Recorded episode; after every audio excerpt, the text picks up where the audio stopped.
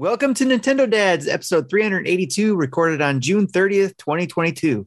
On tonight's episode, we break down and discuss our thoughts on the recent Nintendo Partner Showcase, why it was great for some and maybe not for some others. Jesse, you know what to do.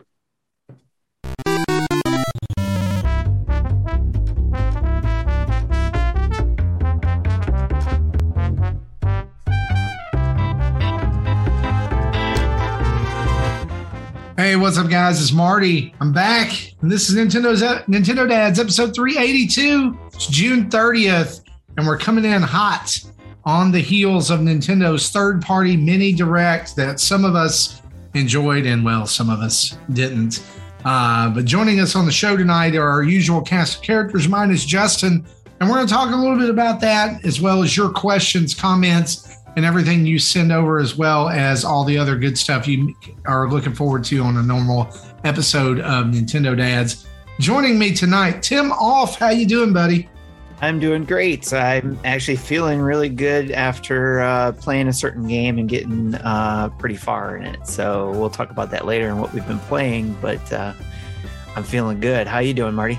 I am, you know, actually doing pretty good. It's been a sprint, a marathon of busyness uh, with work, but uh, otherwise, things are good. I've had some downtime to play some games, which I haven't been on the show in a while. So it's like my list of games I've been playing is ginormous, and I can't wait to talk about them all. Uh, I'm sure there's some games you've already talked about, but uh, You're going to get your own segment on that. Really, really enjoying it. and speaking of getting our own segment, Jesse Waldack, how you doing, buddy? Pretty good. Was that him glitching or was that me glitching? I just heard a glitch. No glitching. Well, maybe it was here. just me. I don't know. Anyway, I'm doing good. Yeah, it's been, yeah, again, pretty busy week at work. So tomorrow should be, you know, a little, a little bit uh, smoother and then I'm taking the holiday Monday, it's the 4th of July. So I'll be able to try to hopefully uh, finish up the game that I started the other day. Nice. Along with uh, getting further in with uh, another project that I started that's not gaming related. And I'll talk about that later. Sounds good. Well, we got a ton to, uh, we really do have a ton to uh, talk about tonight with everything revealed in the third party partner direct, as well as some other last minute headlines that popped up right before recording time tonight. So let's dive straight into the news, shall we?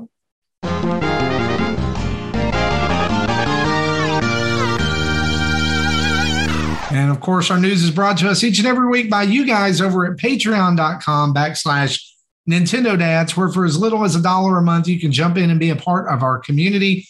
$5 gets you access to the whole slew, schwack load of sub uh, channels over there, as well as monthly mayhem and all kinds of other shenanigans going on.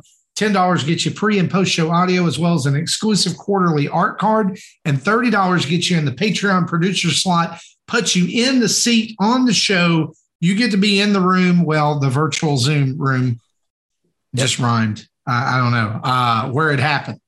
And so uh, you get to be on the show, bring your own topic, hang out with us. Uh, and uh, y'all, uh, things, uh, I love our Discord community. Great things going on over there. Um, people tell us all the time how it's one of their favorite places to hang out on the internet. And that, I'm proud of that. I'm proud of that. So for as little as a dollar a month, head on over right now. Go, if you're not a patron, go to patreon.com backslash Nintendo Dads and join up. You, I promise you won't regret it. Uh, if you're into Discord, into talking with the community, anything like that, we want you uh, in there. Lots hey guys, of activities there too.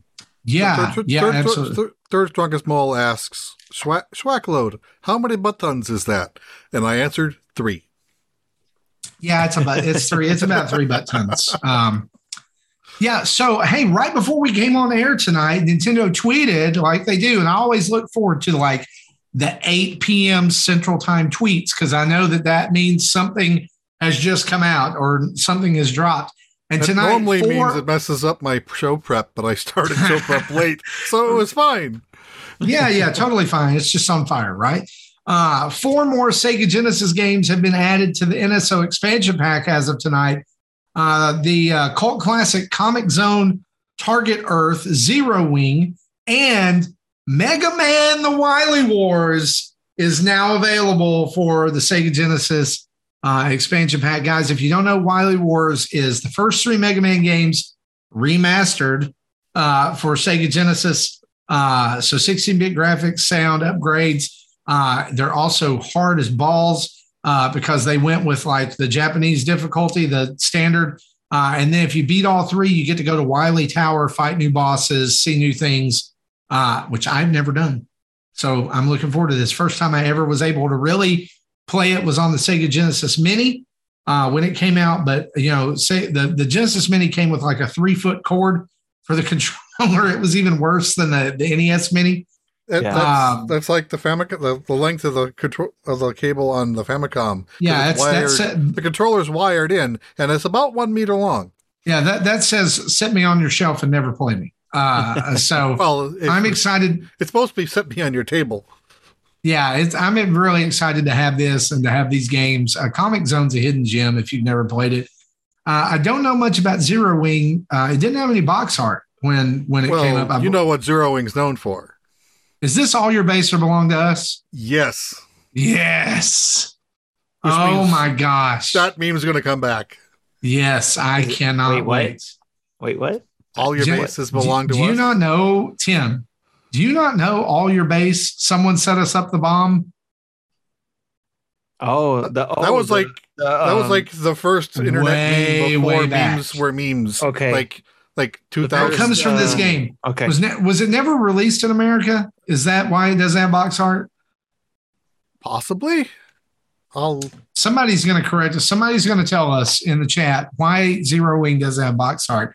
Uh, but I need to go finally experience the meme uh, for myself. But you can go download these uh, right now. And um, strangely enough, strangely enough, in the Sega Genesis app, Still no Sonic the Hedgehog 1. I don't well, get it because it's on that. A, yeah. Well, they want you they want you to play the the Sonic Origins version for forty five dollars. Okay, right? yes, Zero Wing correct. released in Japan May of ninety one, released in Europe sometime in ninety one. The date isn't specified, and that's it. North America has never had this game released. No American, but but here's what I don't understand: Why does Wily Wars have box art if it never was released in North America. Because I don't think it was. I, I really believe that Wily Wars was only for like Sega's very brief foray into like, you know, dial up download internet service where you could download games. Hmm. Yeah, it, it, was called Rockman Mega World in Japan and then Mega Man the Wily Wars in Europe. And it, it, it did not have a US release. I was going to say I just I did the limited run games edition of this where you could actually get it on the Sega cart.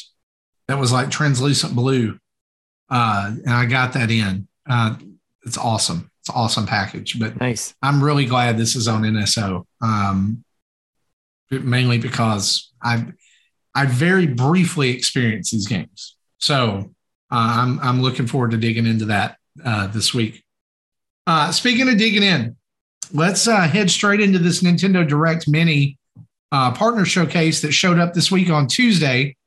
Uh, it was roughly 25 minutes, and Nintendo used that time to show off over 25 games, which is mm, about a game a minute, uh, which is pretty good considering the fact that some games got more than a minute uh, and some were just kind of in sizzle reel.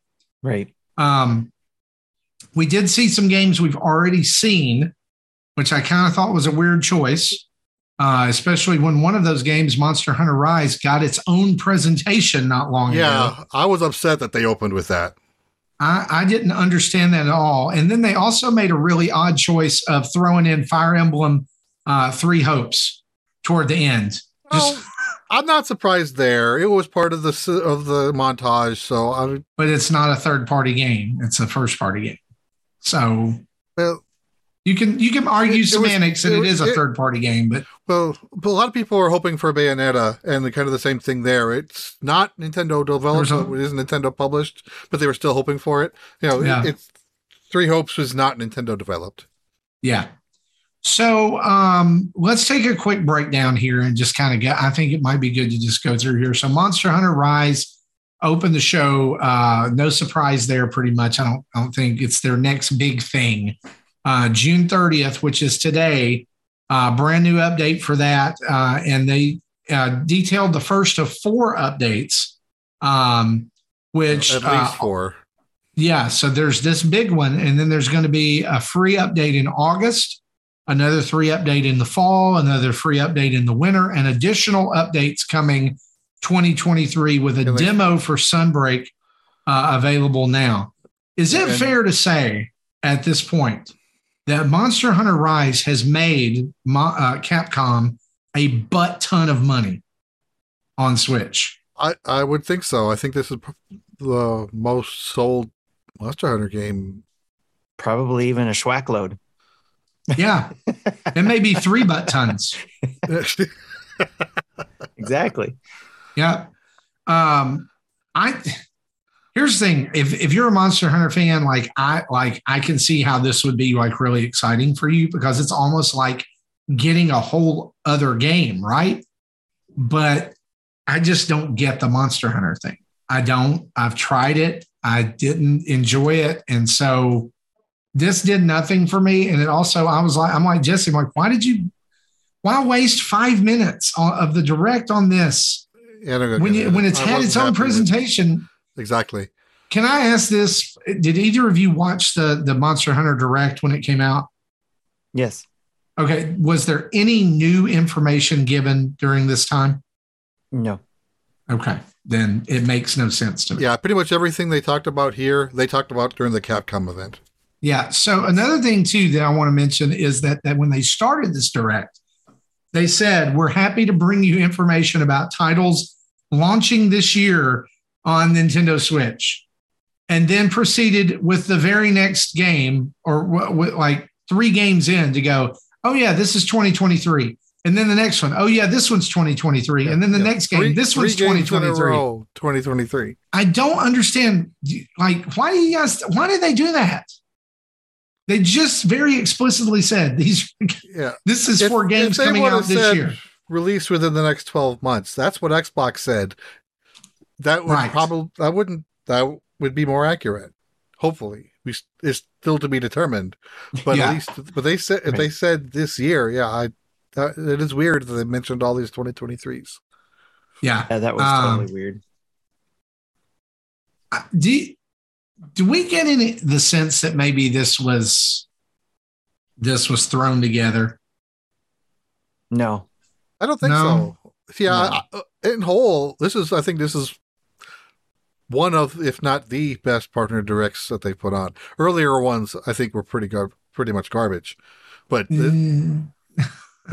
I I know that you disagree with me, but this one I liked.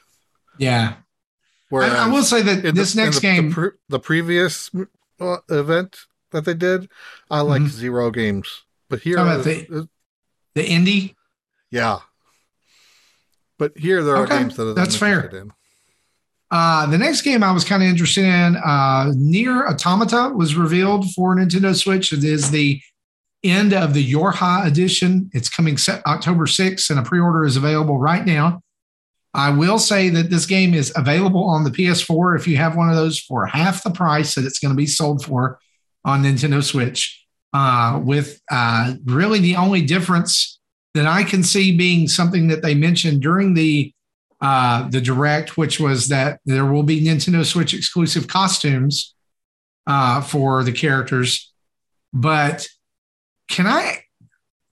Why did we get this full on in a cart, and Kingdom Hearts had to be a cloud version?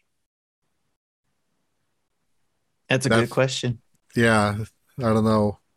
And and do you think that there is a point coming down the line before October 6th where this is going to be revealed as a cloud version? I don't think so. I think they would have said it if it was. Uh, it probably has to do with you know how much money the publisher in in Kingdom Hearts case is it Nintendo or was it Square? I don't. I think it was Square. Nintendo does pu- publish in North America a lot of Square's games. I'll, I'll, I'll see if I can double check that. Yeah, see if see if they're uh, publishing Nier Automata because it looked great. If that's the footage that we're seeing, but I'm gonna go like I'm be uh, fully 110 percent honest on here. Okay. I I'm Square published the Kingdom Hearts games. Okay, I full disclosure here on this. I that trailer made me interested in Nier Automata for the first time, and I'm gonna go buy it on PS4.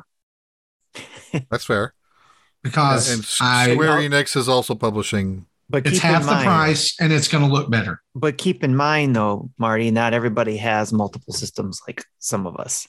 So no, I understand. A lot that, of Nintendo owners. It's a big deal for Nintendo, Nintendo owners. system. So they're going to have the opportunity to play a game they won't be able to. Get and here's else. the deal: I'm going to be, I'm going to totally flip flop on that opinion in the last games that were shown in this direct. okay. okay like these those are games I wanted on Switch that I wanted to be able to take portable. This one wasn't even on my radar, so I'll probably just grab it and play it at home.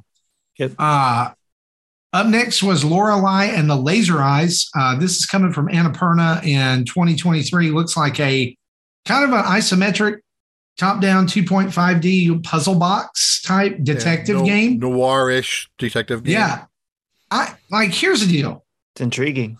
I'm like, there are several themes of games, like in, in movies, that I just do not really like.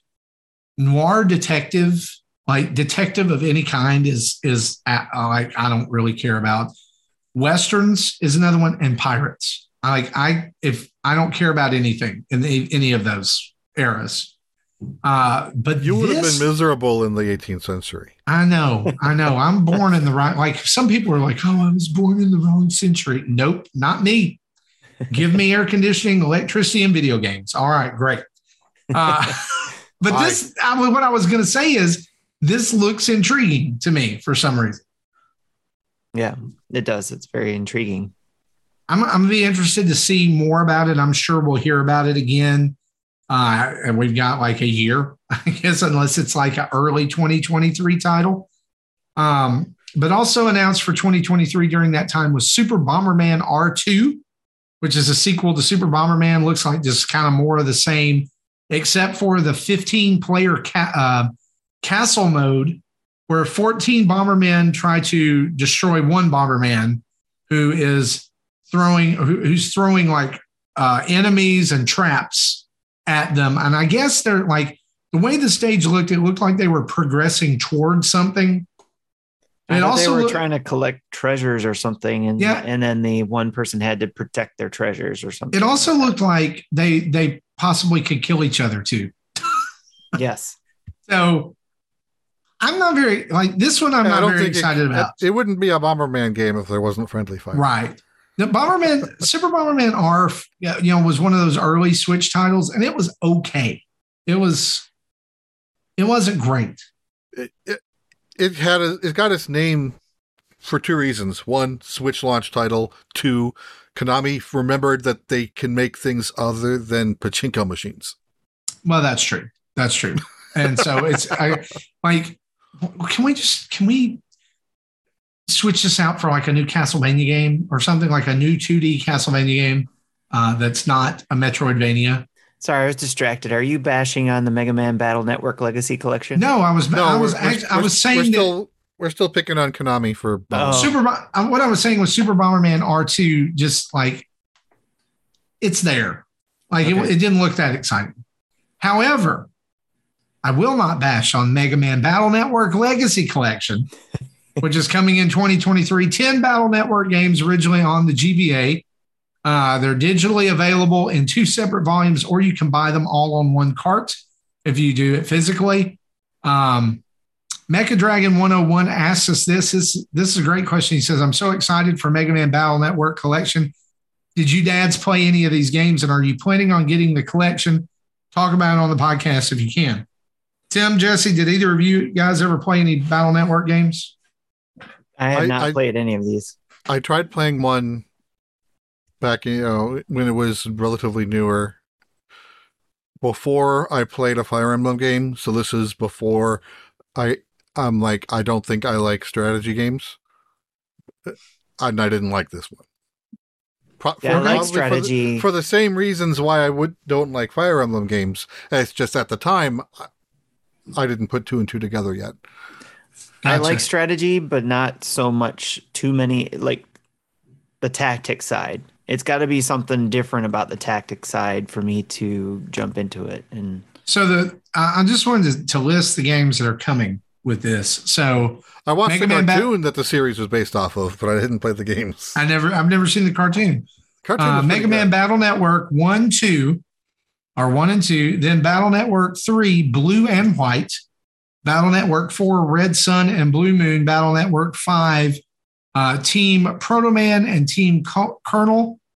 And then six, Cybeast Gregar and Cybeast Falzar.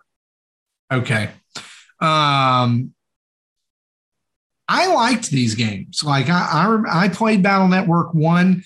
Uh, the only problem that I had with it back in the day was that uh, I got to a point in the game where it felt like all I was doing was backtracking, and it was going through these really extensive uh, areas, and I just got tired of it. I was like, I'm done. I'm I'm out.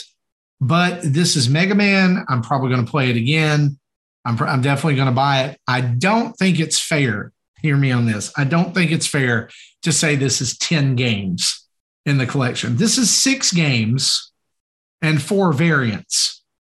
Yeah, that's like calling Pokemon Scarlet and Violet two games. And and this it's is disappointing to me because there was a uh, game that a Battle Network game that came out on the GameCube that was a 2D like Mega Man style game set in the Battle Network universe. And so I don't understand why it's not on here, but it does say all 10 mainline games of the Mega Man Battle Network. Uh, I just, this kind of goes back to the whole thing of like, I don't understand why we still need two Pokemon versions. I don't understand why there were ever two versions of a Mega Man RPG. I don't, I don't get it. Infrendo asks, when is, uh, when are we getting a Mighty Number no. Nine remake? The answer is as soon as the 3DS version comes out. Y'all, um, wow, that's mm, that's. I think I kickstarted. I wasn't. I wasn't expecting uh, Mighty Number no. Nine. Shit, that that caught me off guard. I wasn't. I wasn't ready for that. But yeah, uh, so to answer Megan's question, I, I'm excited for this. I think it's going to be good to play those games again. Although uh, I did see someone tweet uh, Capcom is competing with other companies for the worst like pixel smoothing engine in a game, and it did look terrible. I, I, I do not. I, have never liked that type of filter. Like yeah. I first saw it back on like in, in NES emulators. I'm like, I do this. It looks. Like I've garbage. been going back and switching like all of my retro games when I play them to to the CRT filter. Yeah, either Pixel Perfect or CRT are the two modes I use. Because I was there's a Twitter account that I that I've been following called, and I think it, I want to say it's like Pixel Art is Beautiful or something like that, where it shows the difference like between uh like a, a pixel like portrait or sprite or something on smooth like not smoothed out but like in HD and then like with the CRT and the, like it talks about a lot of times it's talking about how the, like certain colors were applied at different times to like give it depth on the CRT so it actually looks better there. Yeah. And when I realized yeah. that, I was like, yeah, I'm like, going, going like back, switching all back. Like people gave the Zelda Skyward Sword a hard time because of its art style, but it was designed for CRTs mm. where it looks gorgeous. Yeah. It almost has that like a watercolor esque look on on that. I wish you could do that. I don't know. Uh, moving on, Pac World, uh, Pac Man World Re-Pac, which is a remake of the 1999 Pac Man World game, uh, released on the PlayStation's coming August 26th. Yeah, a game no uh, one asked for. Yeah, this I was not expecting that at all. And then two games that look completely different, but both of them artistically like had me riveted was Blanc and Return to Monkey Island. Now, Blanc uh, looks incredible. Tim, I think you talked about this, about how much you were impressed with the look of, of Blanc. For those who haven't seen it, what, what what is that game for those who haven't seen clips yet? Uh, it's basically um, a deer and a and a wolf who have Fox. to. Uh, I thought it was, thought a, it was a wolf, wolf. I thought wolf, it, I thought it was a fox. wolf wolf cub. Yeah, they're they're, they're Unless you- both they're both children of whatever species they are. They're helping each other out. It's a co-op game actually, and this is something I'm looking forward to trying to play with Sam because we enjoyed uh, It Takes Two and beat that together.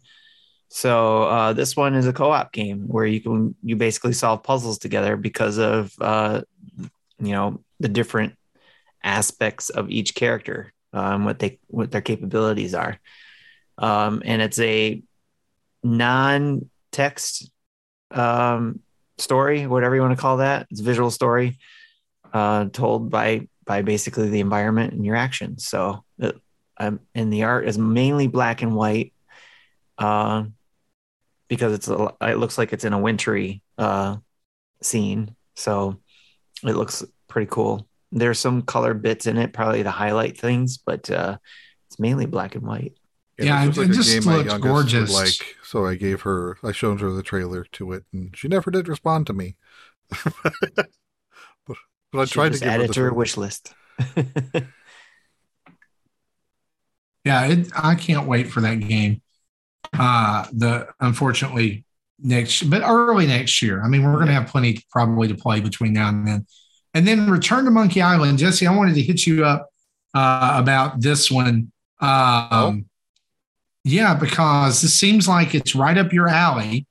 Uh, and it also, I have never played a Monkey Island game.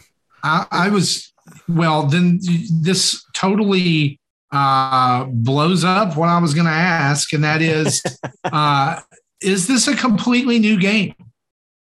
I was under the impression this was a remake of an older one, but I could be I could be wrong. I thought it was a new game. I don't know. I don't. Yeah, I don't know what the old games were. Yeah, because someone in the chat can. Monkey Island, Monkey Island 2, and then I thought Return to Monkey Island was a um yeah, I thought it was a new game. It is for me anyway, so I never played the other ones either. So it's it all Well, of I'm gonna I'm gonna bring up something here that makes me mad Okay. about this game. Uh, according to Polygon, Ron Gilbert, uh, who is the creator of the Monkey Island series, will no longer be talking about or showing his upcoming game, Return to Monkey Island, uh, after Nint- the Nintendo Direct because he has been subjected to a host of abusive comments from fans about the game's new art style. Oh. So, starting with Gilbert's blog, he's shutting down Are they really fans, though? completely. And it says, but that's not all. Gilbert also says he's done posting about Return to Monkey Island at all. After defending the game and the team on his blog, he ended with The joy of sharing has been driven from me. If you are one of these people, go touch grass and get a life. Oh my gosh. we, this is why we can't have nice things. This game looks like a living cartoon. It looked like something brought to life out of the head of like who's the guy who um who runs Double Fine Studios? Tim um Schafer? Tim Schafer. Yeah, like these are probably the same people who every year are like oohing and awing over the like the the graphics of Call of Duty. Oh, look at the upgrades on the guns. It looks so realistic. God, get a life. And just let people have artistic expression. People, it, it really pains me when people who are creative and who have like vision for things can't share that because of a bunch of dude bros on the internet who think it's cool to crap all over something. Right. And if you don't like that, hey, guess what? You don't have to listen to our show and you don't have to be a patron either. So there you go. There's your PSA. Uh, at least he didn't completely take his ball and go home like the guy who made Fez did. Yeah. Absolutely. But what's to say he won't? Exactly. Yeah, it's uh definitely What's to say you won't? And I'm It's looking sad. forward to this It's game sad. because sure. I fell in love with point and click games because of Maniac Mansion on the NES. And I, I, remember playing that game, and I had no idea what it was. What it was. I had on. no idea what I was doing, but it was so much fun trying to figure it out.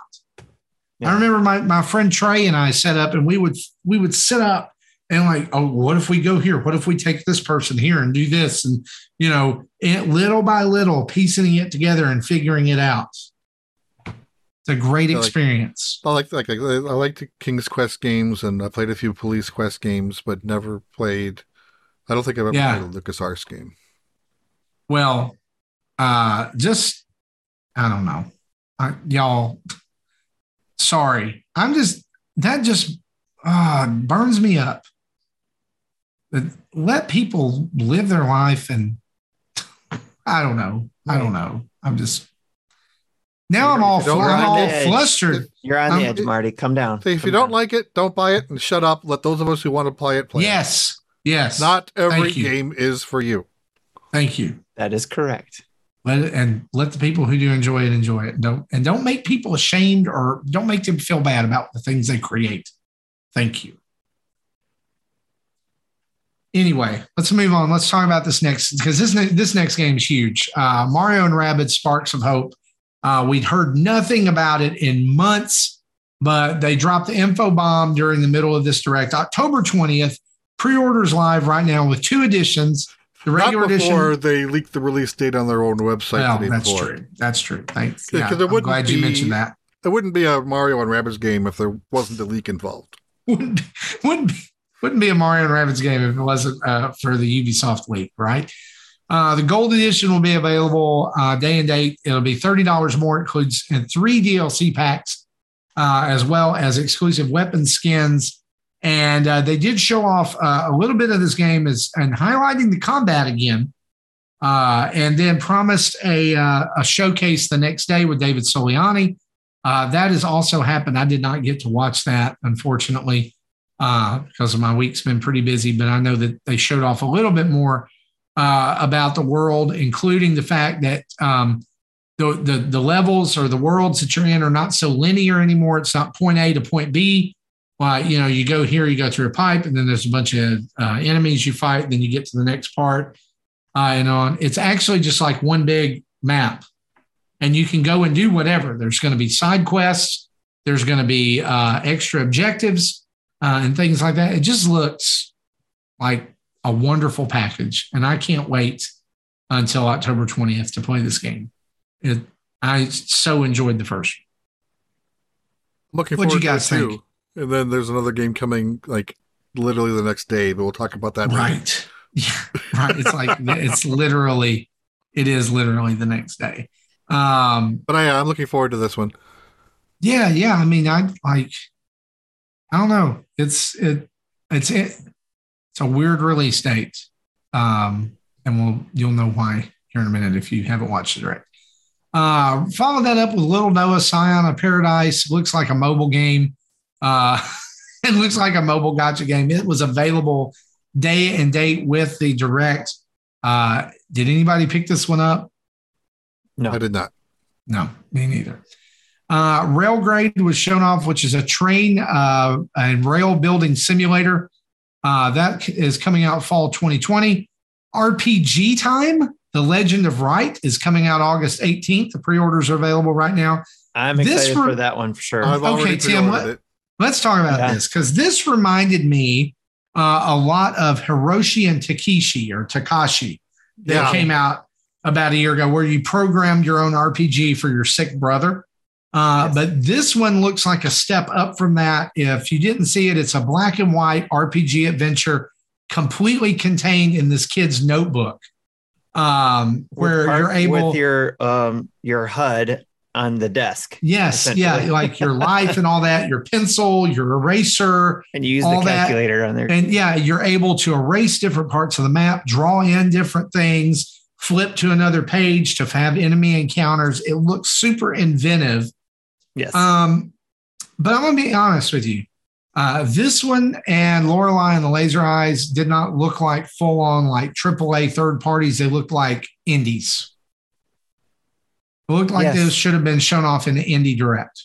It did look like it could have been indies, and I don't know if they are. I didn't pay that close attention to that inf- that detail. They just they look like games I wanted to play. So yeah, I mean, this one is going to be interesting. They don't say who the developer is, but it's being published by Aniplex. Like that's not normal.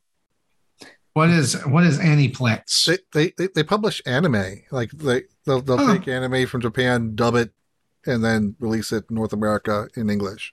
Everybody's Maybe, getting involved in publishing games. Maybe we should start doing that. We should start publishing games. And so we'll have to come up. We'll have to be called the Nintendo Dads publishing arm, right? We'll have to, we'll have to be uh, NDads, but that's yeah, it can't be Nintendo Dance because boy, that would get shut down before we could even fart.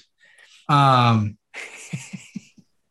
we've talked about Sonic Frontiers a little bit on the show before about how uh, I, I know I have about how like cautiously optimistic I am about this game, but they showed a little bit more. Yeah. Uh, during this tra- during this direct, and guys, I am I'm kind of starting to get excited about Sonic Frontiers. Yeah, I, I'm looking forward to I'm I'm looking forward to this. This looks like this could be a good Sonic game that I would actually play because yeah. So I've tried the other Sonic games and I just can't. I'm just I just can't. but yeah, I really think that the um like the open world nature of it is going to mm-hmm. really be able to capture that that essence of speed. Yes, exactly. That that 3D Sonic has lacked. And they showed off um and I, correct me if I'm wrong, I want to say I want to call them cyberverse uh, levels, but they're like cyber something um cyberspace cyberverse cyberspace yeah like cyberspace levels um yeah cyberspace yeah. where you go and it's almost like you're transported to a, a different sonic game from its history Part, like parts the, of it. Parts yeah the green hill zone was shown off. There was like a almost like a holodeck city. It's like he's transported to a holodeck. Yeah and it's almost like a challenge level mm-hmm. you know? And so I'm interested in seeing what what that's all about. Uh, I do think that the combat looks a little wonky, and I hope that's just early build showing. I'm not, I didn't notice it wonky. I, I thought the way I perceived it was like it was using sonic speed and spin attacks at different angles because it's 3D. So I thought right. that was pretty cool. That's well, there's this one attack he does where he like he like runs around and like creates a tornado or spins around and creates a tornado and the enemies sure. and him fly up into it. And it was just it, it kind of looked real. It was a it was a little cheesy looking. But the other stuff was fine. Okay. Like there was some stuff that he was doing like projectile attacks where he's like yeah. kicking and these arrows are flying toward him and and stuff. I thought that looked good. Um, there was some areas that looked framey. Don't know if it's the game or just YouTube. Yeah, I yeah. I'm guessing that was Nintendo Switch footage that was shown. Maybe. Why would they not? Right. Right. But well, yeah, I'm definitely I'm I'm interested and want to learn more. I'm so. interested in this on PS5. I, but again, we go back to the to the yeah. whole like if you, if it's if Nintendo's all you got, then this is a great I, right. I, I think they might they might they might finally have. I I did hear something too the other day that one of the directors of the game said that the focus of the game is melancholy. Like it's it's kind of like I, almost like what they're they're saying is like the focus is on melancholy and basically what happens when Sonic's attitude can't be what pushes him through. Like what happens when the threat's too big. Yeah, that doesn't sound like a Sonic game. I don't know. I'm I'm all about that. Like I think that's a new direction for his for the character. So I, it, I like it. That. It could go either very well or very not well. Yeah, you could. You're right. right. It could backfire You're right. for sure. Uh, also shown out, uh, shown off after this was another look at Disney Dreamlight Valley, which is basically Animal Crossing meets The Sims meets Disney. Uh, this is a Gameloft game, uh, and so yep. Uh, it's probably going to be mobile, and it's probably going to have a ton of pay to whatever you know but you're going to get early access to it on Nintendo Switch starting September 6th. My daughter is super hype about this game because she saw that Someone you could is. like, you know, I mean, she saw that you could like hang out with Disney characters and help them do stuff. And so, see, that's what I'm intrigued about. I'm intrigued on which characters will be there, and if certain characters are there, I may end up playing this too. so, Because I'm a, I'm a big Disney fan too. So yeah, me too. But uh, my well, my son was was watching it with me, and he's like, "Oh, this is stupid." Then he saw Ratatouille, and that's like his favorite Disney movie of all time. I don't know why. I've asked him. I'm like, dude, what, what, what, what, what draws you to Ratatouille? And he's like, I don't know. It's just it's it's Ratatouille. Um, so he's he's probably all in on that too. Nice. Uh, Live A Live is coming out July 21st. We knew that, but a pre-order is now available, uh, and a demo was announced during uh, this direct, in which uh, you can play three chapters or the beginning of three chapters, uh, and the save data transfers over to the main game. I've been working away on this. I'll give my impressions on it uh, later on in the show, uh, but it looks absolutely. No stellar. I'm not no spoil. I, there's really nothing you can spoil from it. I'll just be honest. There's, I mean, no, I mean, I still have to play the demo too. Oh, okay. I got you. I got you. I won't do that. Uh, yeah, following I, up with some, I, I, haven't played the demo yet, but planned on playing it tomorrow, and I'll was I don't know do, do it on stream. Good, because I think people want to see that. Uh, following up with some real quick hits here. Uh, Doraemon Story of Seasons Friends of the Great Kingdoms coming 2022. Minecraft Legends is coming 2023. We kind of already knew about that. Uh, and then Dragon Quest Treasures is coming December 9th. Jesse, did we know anything about this game before this direct? Yeah, this was originally announced last year at Dragon Quest 35th anniversary presentation, yeah. where they also announced Dragon Quest 3 Remake HD 2D and uh, t- touched a little bit on Dragon Quest 16, but uh, this is the first time that Nintendo said anything about it, and I think the first time we've seen it outside of Square's initial presentation last year. So it's uh, what makes this and Dragon Quest Builders different? Well, these uh, well, they're they're side story games. They're not mainline games. I think the combat I th- think might be different. I don't fully remember. So it's, it's kind of like uh, like Rocket Slime, those games on the DS. I, I, feel like the big angle on this that they were pushing was that you can recruit friendly monsters, and they can yeah. come along with you and help. Yeah, and monster recruiting had been a part of. Well, I think it got a start in Dragon Quest V, which actually released before Pokemon, uh, and then there's been a whole series of side st- games about monster recruiting, and this I think started out as one of that type of side sto- side game, but then got its own twist to it. I got you. And it, and it features a younger version of Erik from Dragon Quest XI, and his sister also, which you also meet in Eleven. So again, also younger version of him. Okay, gotcha. Um,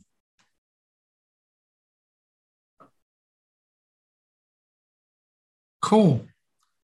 Uh, also announced uh, they kind of did a sizzle reel thing there at the end. Fire Emblem Warriors Three Hopes was shown, of course, available now. No Man's Sky coming October 7th. Uh, this was previously given a summer 2022 release window, so that slipped. Uh, a Plague Tale Requiem Cloud version is coming October 18th.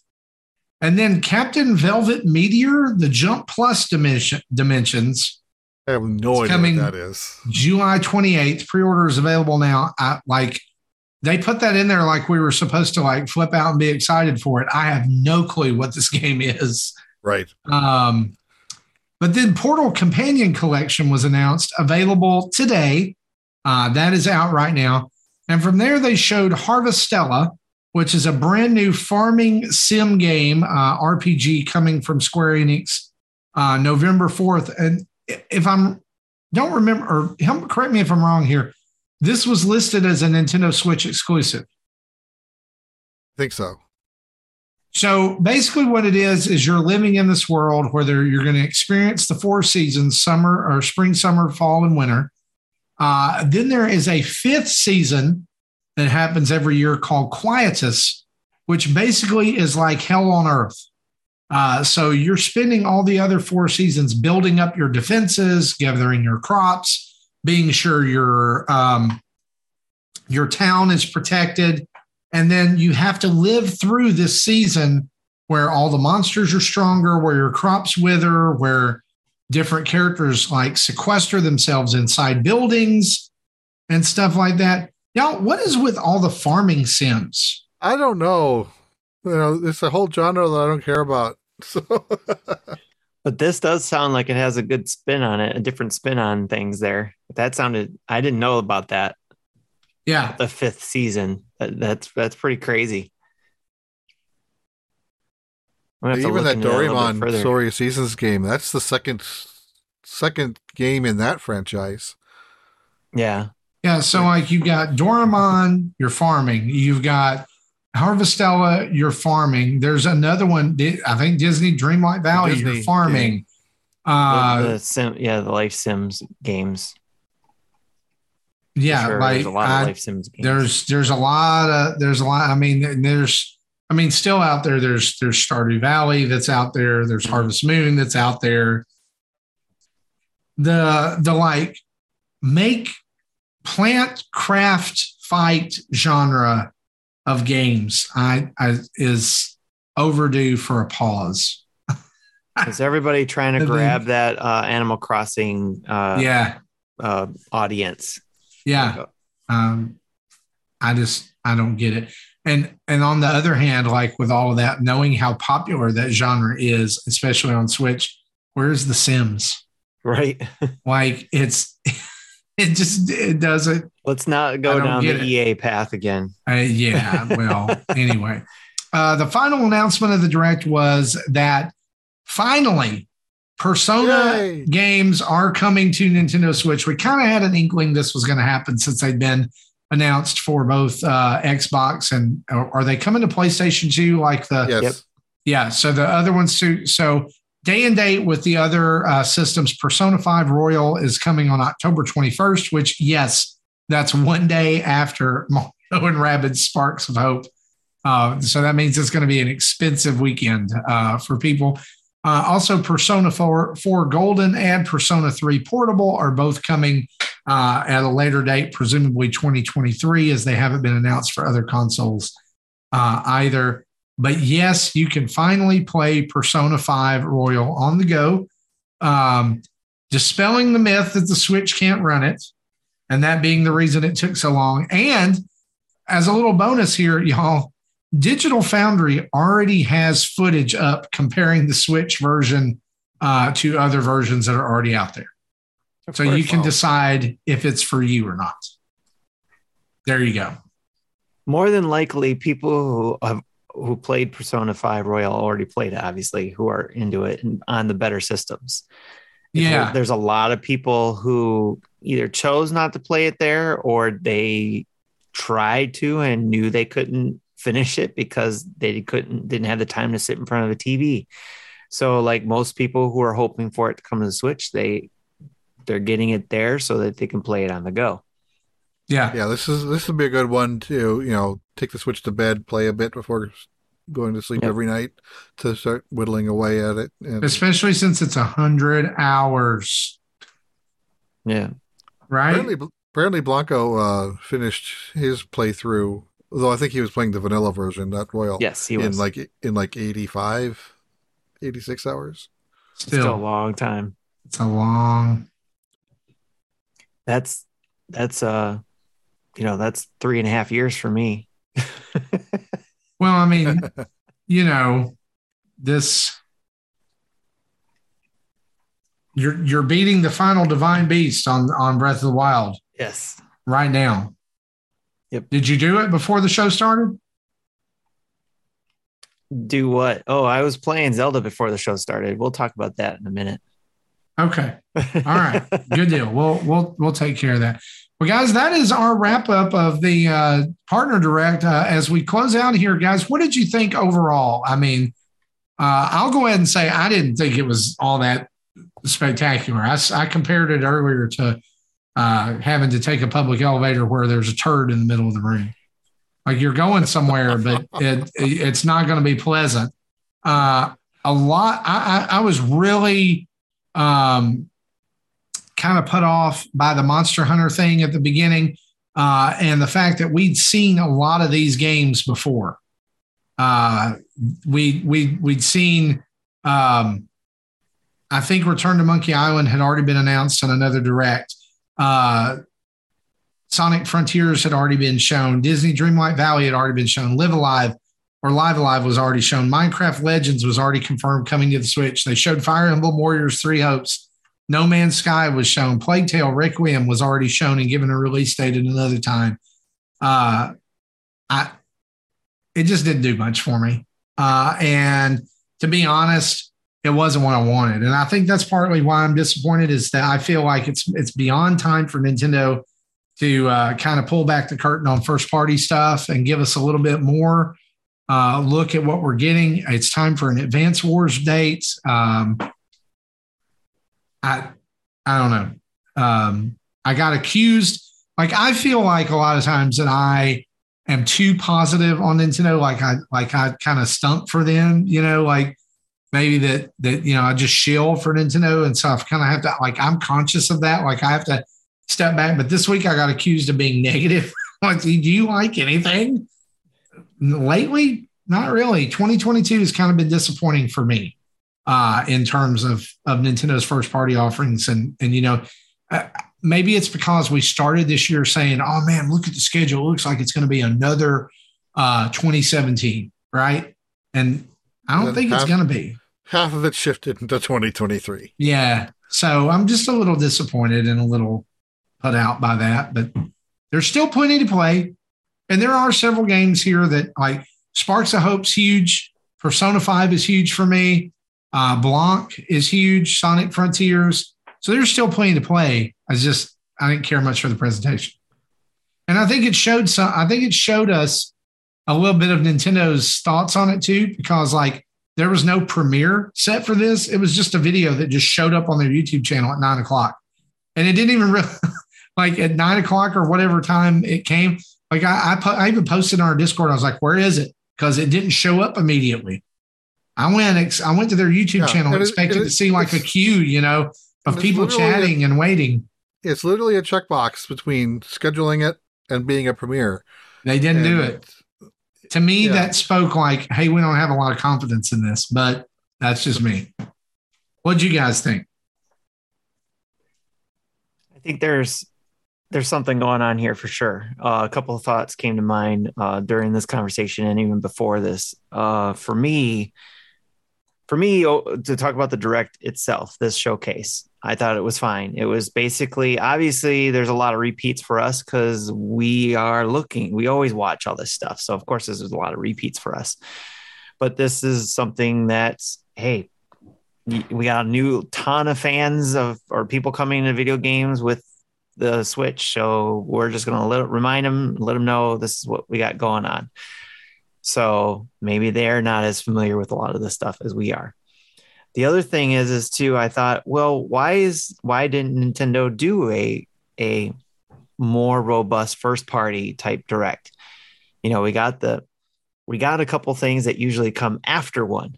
So it's like, okay, here's the direct. We'll have another direct. Uh, you know, here's our here's our main direct with our games. We'll have another direct about this specific game, and then we'll have another one about partners our partners. But they kind of went back to what they did in late 2020 with, you know, here's a here is a direct specifically on a game, kind of like um, um, which game was it? Uh, Paper Mario Mm-hmm. They did. Yeah. They did a specific direct. Oh yeah, Origami King. And then they, you know, that game was coming out quickly. We already knew about Three Hopes, I think, for a while. But, anyways, um, or not Three Hopes, but um, Xenoblade. Anyways, uh, so they did a specific direct for that, and then they did a partner showcase because they wanted to get something out specifically for the third parties to support that. Hey, we have games coming, even though we haven't talked about anything else other than what you already know about. So it makes me think one of a couple things. One, COVID's catching up to them. A lot of the things they had in place are ran out and they're working on things. And plus, since they are still most uh, mostly it sounds like working from home, it slowed down production on a lot of things. So there's we're getting the trickle effect. You know, when a game's ready, it's going to come out. We'll get we'll get news on that. Or something's coming so big that they didn't want to drown out everybody else. So they let everything else go first. They didn't want to drown out uh, Xenoblade. They wanted that get that done and out of the way, and they didn't want to draw out third parties get their game. So instead of announcing a lot of these third parties during the same direct, they said, okay, let's push these games out of the way, especially because a lot of them are repeats.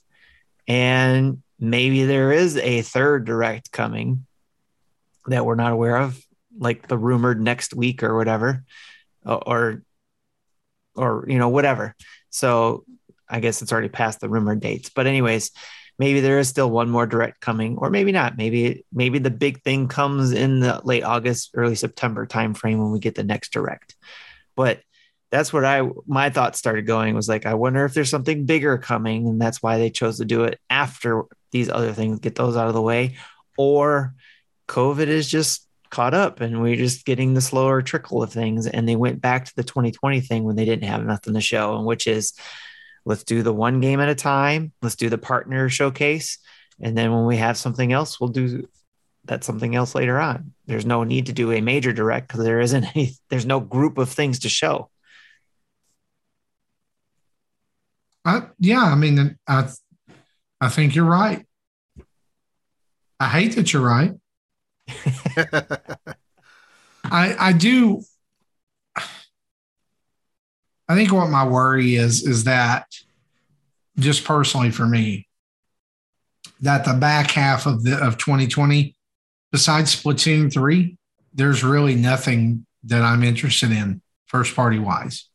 With Advance Wars gone, with I mean, I'll get Pokemon, but I'm not like super I'm not a super I I've put maybe three to four hours in Arceus so, I mean, I've got that to play. Well, between between now and the yep. potential August September direct, we got enough, right? I think so.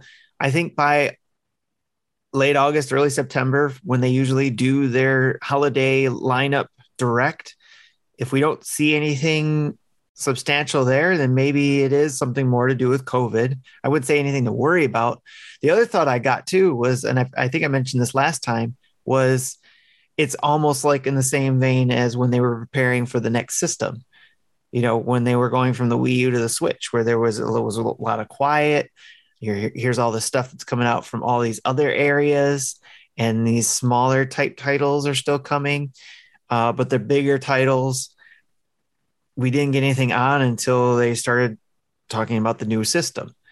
So that's the other thought I had too. Is like crazy as it may sound, is are they pushing things to be for the, the Switch Pro or Super Switch or whatever you want to call it, or Switch there are 1. rumors 5. going around that Nintendo is had put an increase in their stockpile of their raw materials used for systems. Don't yeah. know what that means. It just means that they found a cheap supplier and stocked well, up, or there's also been something's coming. I don't know. There, there was also a report that you know we have to remember Nvidia supplies their chips, and they may already have plenty of chips for what they need. You know, stock starting to stockpile that.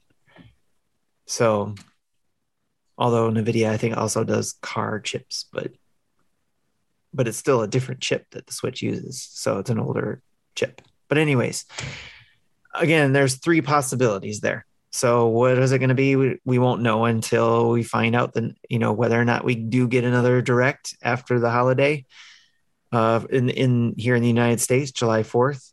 Um, um, or if it's something to do with because COVID's finally catching up to all the development for everything else. And or are they preparing for something bigger? So we won't know until we know. Right. Because my uncle hasn't been telling me much lately. So I don't know. right. Right. Uh, well, guys, let's move on and talk a couple of other little news items here. Junktopia has been announced as the fourth game in the Jackbox Party Pack 9. Uh, there'll be one more game to be released, and that should be coming out uh, here within the next couple of months, as uh, usually in August or September is when those launch, I believe. And I think it's October. Is it October? Yeah. But have, I, they, I, have they always had this the games out in this amount of time? They've always been in October. Yeah, I, I have a tentative date of what did I put it? Of the 13th, October 13th. That's just it's usually that. Yeah, it's usually that week. You're right. Uh, so that'll be coming out, and also other game release news. Lego Brawls uh, has been pushed back from a June 2020 release window because hey, guess what? They didn't meet it uh, to September 2nd on Nintendo Switch. Of course, this game has been out over two years uh, on Apple Arcade. Uh, and so we're still catching up on those games that have been released there. Uh, just really interesting. Something else quick, Jackbox related. The uh, the party starter that was just released today for 20 bucks that comes with the three of their most more popular games. Oh, that came out today. That came out today. Okay. Yep. And something I want to mention too, as you mentioned that Lego Brawls being delayed, this is actually a good example of what I was talking about COVID affecting things and where we don't see this with Nintendo because Nintendo doesn't do a release date, you know, far in advance and then delay it in mo- most of the time where they do more of the you know it's coming out in a month or two or or sooner uh, because they know it's coming out. So thing so there could have been things that were lined up just didn't make it and got pushed back but we don't know that because nintendo doesn't give us release dates too far ahead of time yeah yeah so you're right and maybe something that just pops up and y'all honestly uh, I'm going back to our prediction show. I really believe that the delay of the Mario movie delayed a Mario game. That, that's yeah, that makes sense to me. I, I don't I don't necessarily want to call it just well, like a game tie-in where like you play through the movie, but I think there was something along those lines that was meant to come out with that. What if Nintendo said our game isn't ready, so the movie can't go out? It could, but that sounds like uh, something Nintendo would do. it did, and I mean, a news article was out last week saying that the movie is three fourths of the way done. Mm, okay, so it's still being worked on, and they uh, they also said that Chris Pratt is going to blow everybody away. Which I'm a Chris Pratt fan, but I don't know. They say he's not doing an Italian accent, so I would love like y'all I would love at Christmas for there to be like some kind of teaser trailer announced, like attached to some huge movie for this, where he speaks for the first time. Okay, that yeah. would that would get us hot. That would that would bring the hype.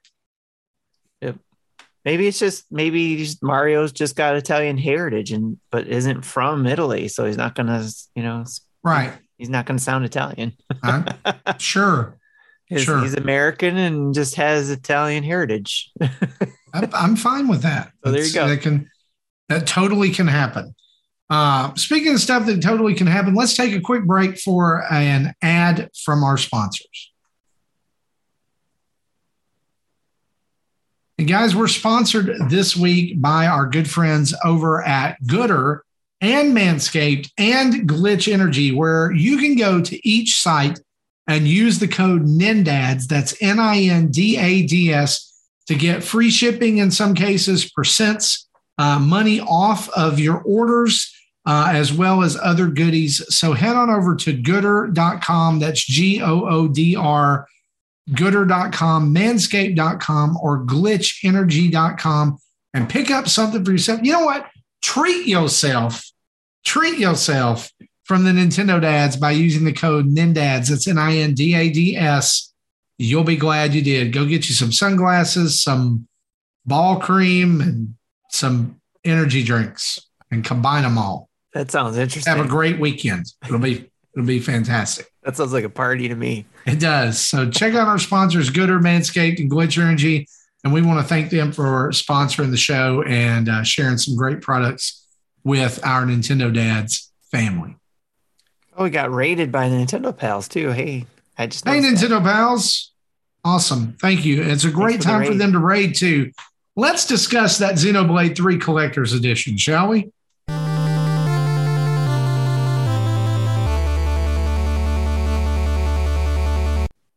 So if you've been following this story, Xenoblade 3 is coming out uh, in July.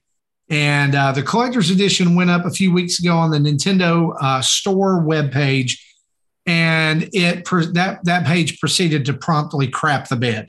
Uh, there okay. were did anybody get an order through that first yes. time? Okay, well, first so time, few, no, I don't think so. Yeah, so no, nobody nobody did the first time. Nobody got an order through. It was a complete and utter disaster. And so Nintendo said, "Guess what? We'll stop. We'll we'll recalibrate. We'll do it again." And they decided today would be the day that this would happen. And guess what? Well, because they needed the the pre-order numbers for end of quarter. Yeah, that's right. That's right. uh, guess what? The website crapped the bed again. Just same thing happened, except it's a little more stable. There was a little more stability this time. Uh, as of this afternoon, people got some orders in. yeah, as of this afternoon, I saw a few people in our community get some orders in, but by and large, uh, there was an air of despair and disappointment uh, in our Discord uh, there in the Nintendo channel. Uh, and across the internet, people were upset. In fact, Xenoblade 3 trended on Twitter tonight for all of the wrong reasons, uh, most of them being complaints about Nintendo's pre order system, which was seemed to be completely random who got through and who didn't, uh, even though people were sitting in a queue. Uh, and there's lots of people who don't have a special edition tonight that wanted one. And I'm sure some of these are already hitting eBay uh, for some despicable and disgusting prices. Yeah, I saw one tweet says that they saw one on eBay for $300. Tim, you Which, wanted a Xenoblade 3 uh, collector's edition, didn't you? Yeah, well, the first round, uh, when we were allowed to get two, I was going to get two one for myself and one for the Nintendo Dads community to do a giveaway. Um, but this time around, they said they were only doing one. So this time I was going to try to get both Justin and I were going to try to get one for the community. And I sat in the queue. I had it here. It kept going and going, saying, wait here. What it specifically says is don't refresh the screen unless you want to get out of line. so I was there, sitting there, and it says, you know, wait, you're in queue all day and as this is going on i'm keeping you know i had this going on in a separate screen and i and i was back on my computer watching everybody else and I saw that messages coming through about the Wario 64 site talking about, oh, you do a different link, you can go in, you'll be able to order. And then I don't know how much longer, seconds later, I saw the another tweet, oh, they're sold out already. And I'm still still sitting here in a queue. And just like watching all this happen, I'm like, what in the world what good does this do for a customer? If i'm sitting here being patient like the nintendo site says to be wait here don't get out of line you're next or not next but you're you know you're in a you're in line. And it doesn't do anything just sitting there spinning it makes no sense. It, it it's stupid uh, and and unfair to a certain advantage you know to a certain extent where it's like I did exactly what it, the the site was designed to do for me as a customer, and it basically said I, I basically I watched everybody just kind of walk past me. Like I'm you know just envision myself standing there in line you know in a GameStop or whatever for the midnight launch but you see people walking by you going right in the store and then walking out with whatever it is you're waiting in line for. And you're like what's going on here? Why? How did they do that? And that's that's what sucks. And the other thing that sucks is that Nintendo. I know you guys watch us and all that kind of stuff, so listen up. This was this was very disappointing to see when you when you watched this happen and it was exciting to see that you're using a new system to order things you know so for customers to come order things uh, and then was like, okay, understood. New system, work out your kinks, come back, and then hopefully it works out uh, for the better. Um, it, I guess, did slightly for some people, but it didn't. It was disappointing. It didn't work out. And It was very disappointing. Like I said, just to be sitting there watching other people either successfully do it by going through a back door or another link or whatever, uh, while I'm sitting here waiting patiently all day. And another person we saw in our community was basically kept sitting there all day waiting for their turn and they, they didn't get it. Very disappointing. And again, brings back the fact of why are companies like this doing it this way when you've seen other companies like limited run games do a pre-order system or like some of the other um, hardware companies uh, i forget the hardware company that did the the the upgraded game boy advance or whatever um, the the all metal version or whatever that oh, was. oh yeah yeah yeah um the, the fancy version there where it was pre-order or like the playdate you know you or even the steam deck you know you go in you put in your orders and you got waves. It's like you either fell in a certain wave of groups of shipping shipping things, or you do like limited run where you open the window long enough and then you close it, you know, and then you fulfill your pre-orders by a certain date in four to six months. I mean, Xenoblade's coming out later this year anyway, so why not do a pre-order thing this way? I mean, a lot of the last time this happened, we kind of said the same thing, but this one has a little bit more disappointment behind it because it should have been fixed. It should have been something to the effect of, I think more frustrating was just I was doing what the site said, but I saw everybody else going through the back door and getting theirs. Yeah, so, that sucks. Yeah. I, I yeah. don't understand for the life of me why at this point Nintendo cannot figure out pre orders. Yeah, they were queuing up multiple times. Like they were queuing up before putting it in the cart. And then the cart sometimes would say, Yeah, you have an item in the cart, but oh no, your cart's empty. But you have something in the cart, but it's empty. Yeah, there's a, a loop of that for a while. And then cart queued up. I'm like, no, no, no. You don't queue the cart. If you you're supposed to queue in the front of the store, let people buy their item, then check out. If you if you are queuing twice, you let too many people in the first door. Yeah, yeah. And I, I'm just glad. Look, I this is not good. And I'm glad it wasn't for something that I really wanted because I would be extremely upset as well. I hate, Tim, that you were not able to get one. My only hope at this point for people who want one is that maybe there's going to be a round two uh, and that your account will keep round a three. person from buying a well yeah at this point round three like if if you've got one on your account it would keep you from buying another one yeah, yeah. I, uh, I, just loaded up the page. I, I was able to get one ordered. I loaded up the page, and it does say item limit reached, even though it still also says currently unavailable. That's good. Okay. the The problem with this is that Nintendo never makes enough special editions. Never. And at this point, it's like you've got a month. They could have done. They could have done a special edition pre-order two months ago when they first announced it, and they could have produced enough for the amount of pre-orders that they take that they took. Yeah, right. It's that easy. Yeah. And some people even were reporting that they were seeing. Uh, some people were seeing it at eighty nine ninety nine, and some people were seeing it at one nineteen ninety nine. Well, was that was one nineteen ninety nine the Canada price? I don't know. They said that it looked like the price went up for them. Yeah, the whole thing was definitely disappointing. Um, like they didn't learn anything from it or didn't actually fix anything. It it's just they just waited and said we'll do it again on another day, and I yeah, it would make, okay. If if the one nineteen was Canada dollars, that makes sense because my question is this: is the only way to get one of these through Nintendo's online store? Are they not going to sell them in stores at all? That's, That's my correct. understanding. Did they make 20? I mean, that's correct. and I guess this maybe I maybe this is naive, but is this series really that popular? No, it's just it, Nintendo's putting out a collector's edition, so people want it. Well, well, that's not that's that's the crazy thing because they did the collector's edition of Metroid Dread, and I was able to get that with no problem. Sure, through the same channel. with but with their older system. Now with the same system, you know, so there's definitely popularity differences there. More people playing Xenoblade than Metroid Dread, obviously.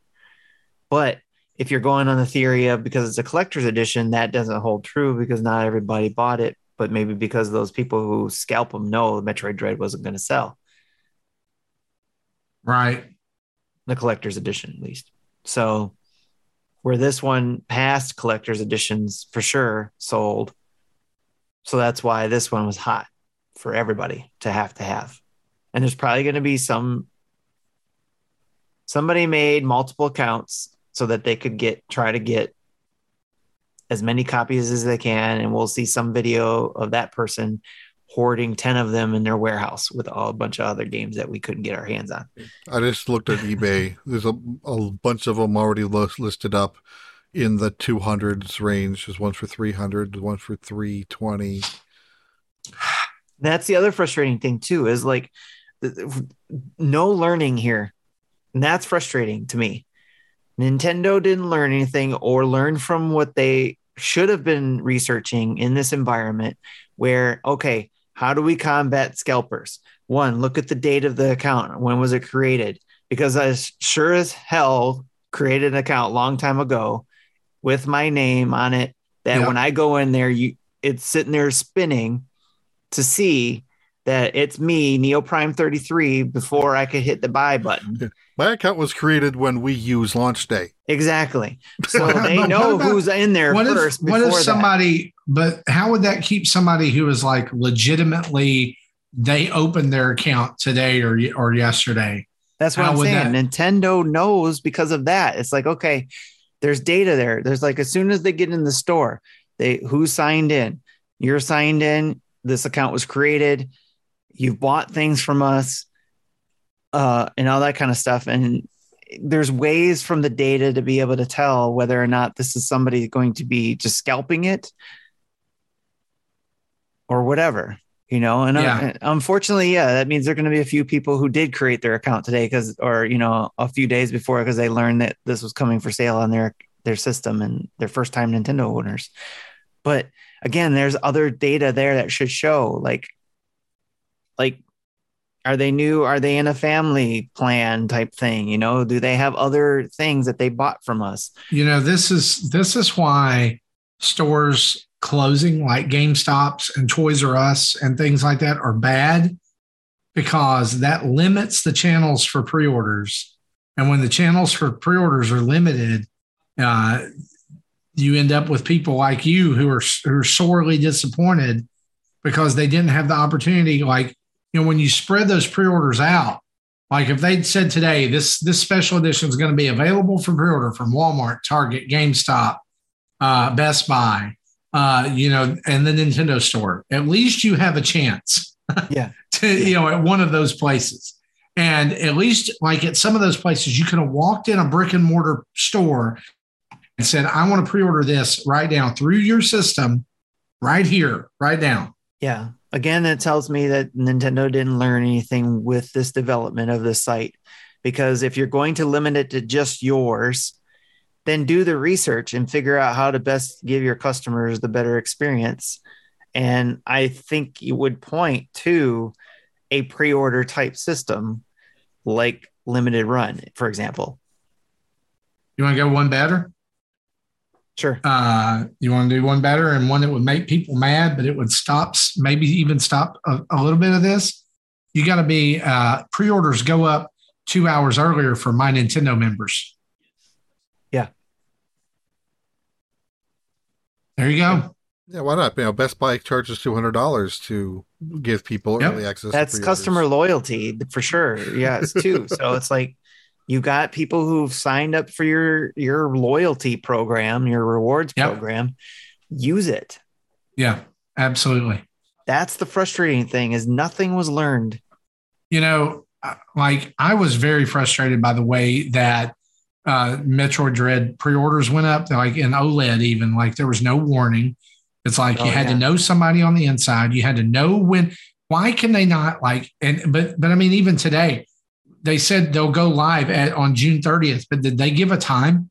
Nope. Or did no it time. just? It It was just Jesse was like, "Hey, there's a queue." That's the other frustrating thing. No and time I, was I given. noticed it because of Wario64's Twitter account. Well, why why do that? Wario 64's already... Twitter account's great sometimes, but then other times it is a plague. Yeah, because as soon as he lets everybody people... know, then the whole yep. world knows now, and, not, and, then that's when it's like, yeah, it's gone. It's it's gone in minutes. But that's minutes. why just give a freaking time. yeah, man, I feel for you because like I, I've been I, there. I've done. I, I remember missing the Zelda Joy Cons. Thankfully, somebody got those. Thankfully, they came back in stock at Amazon yeah. too. I could have got them there. Um, you know what's funny is is the Metroid Dread amiibo are still sitting at my Target. Yeah, I would say don't feel bad for me. It was again, I'm I was okay with it. I've you know if I'm going to play this game, it's going to be it's going to be download anyways. Um, it was mainly I was going to get one for you know the Nintendo dads for the community contest or whatever Justin had in mind. So, um, after they said it was one, it was frustrating going from two to one because it was two originally. Like I said, I was gonna I was gonna get one for myself and for the community, but then then it went down to one. I was like, all right, I already kind of dealt with that and was like, okay, I'll just make, I'll try to get one for the community, and then couldn't even do that. So I just, again, I do hope that those people who really wanted it did get it. Obviously, there's a few people out there on eBay are who got it and are going to sell theirs because they know they can make an extra buck. Yep. Or and 10 bucks. Yeah. A schwack load. That. The schwack load. A schwack load is a butt ton of bucks. Um, and it's it's wrong. It's terrible. Anyway, uh, let's move on and talk about an event, shall we?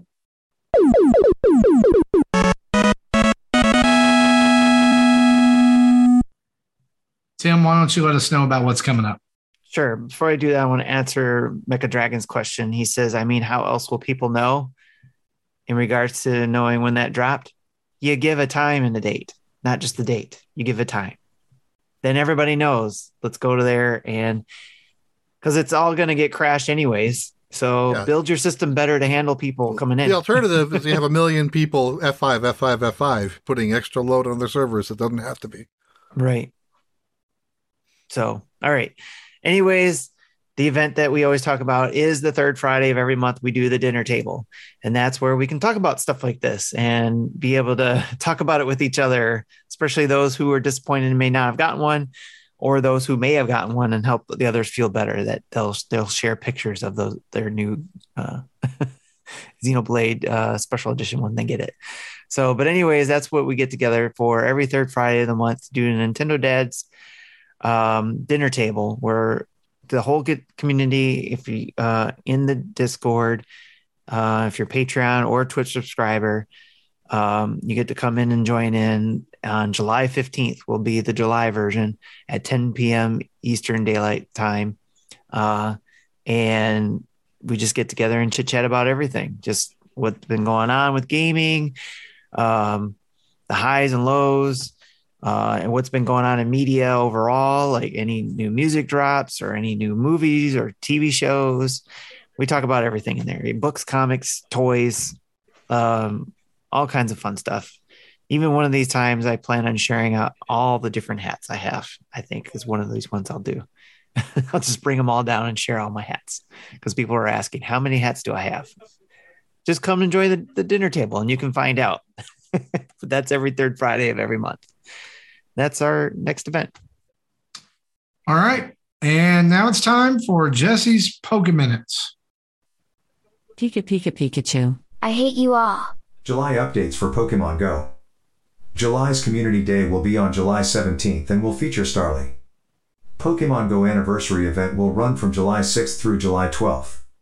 During this event, Charmeleon, Charizard, and Pikachu will be wearing party hats. Trainers who have party hat Charmanders from previous events will be able to evolve them.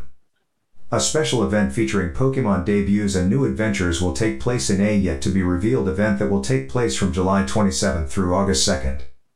Pokemon appearing in 5-star raids this month. Articuno starting on July 1st. Zapdos starting on July 7th. Moltres starting on July 14th. Dialga starting on July 22nd. Pokemon appearing in Mega Raids this month. Mega Charizard X starting on July 1st. Mega Charizard Y starting on July 7th. Mega Pidgeot starting on July 14th. Mega Gengar starting on July 22nd. The July research breakthrough encounter will be Lickitung. That is all of the Pokemon Go news for the week. Robo Jesse. That was fantastic. Robo Jesse has a new voice. Yeah, I got inspired. I'll explain that in a little bit. Okay. Let's talk about what we've been playing, shall we?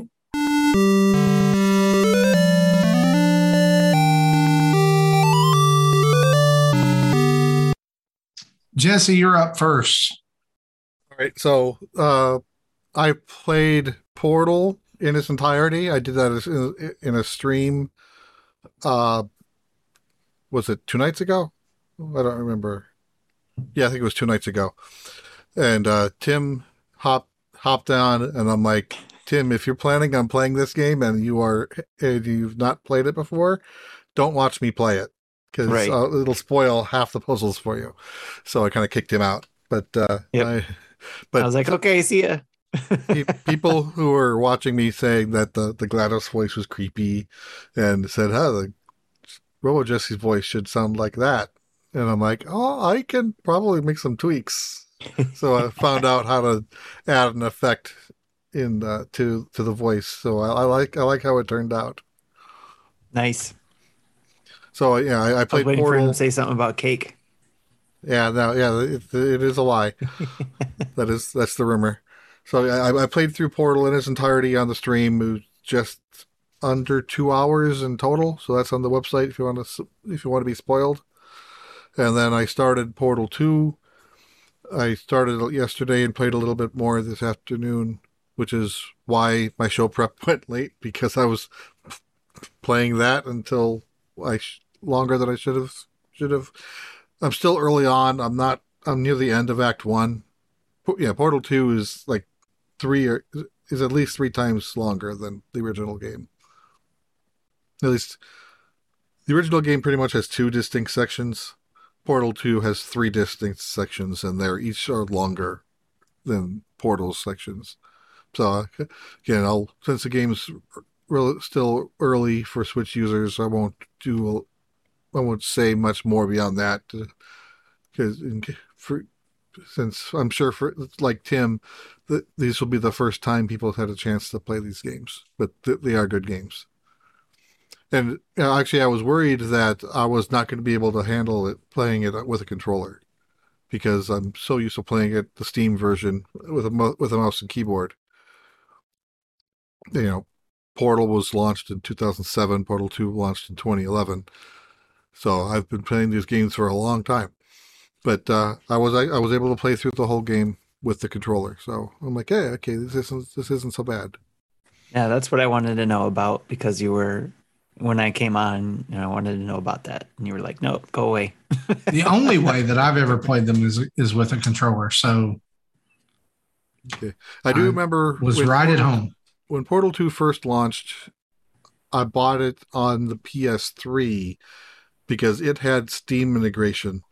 So if you bought the PS3 version and linked it with your Steam account, you get the Steam version for free. So that's how I bought that game. And I did mm-hmm. try that with a controller and I didn't like it at the time. So now apparently it's th- things have got, have gotten better. Good, good to hear. Nick Cool. is asking if there's gyro controls. There is an option to turn it on, but I n- never felt like I needed to.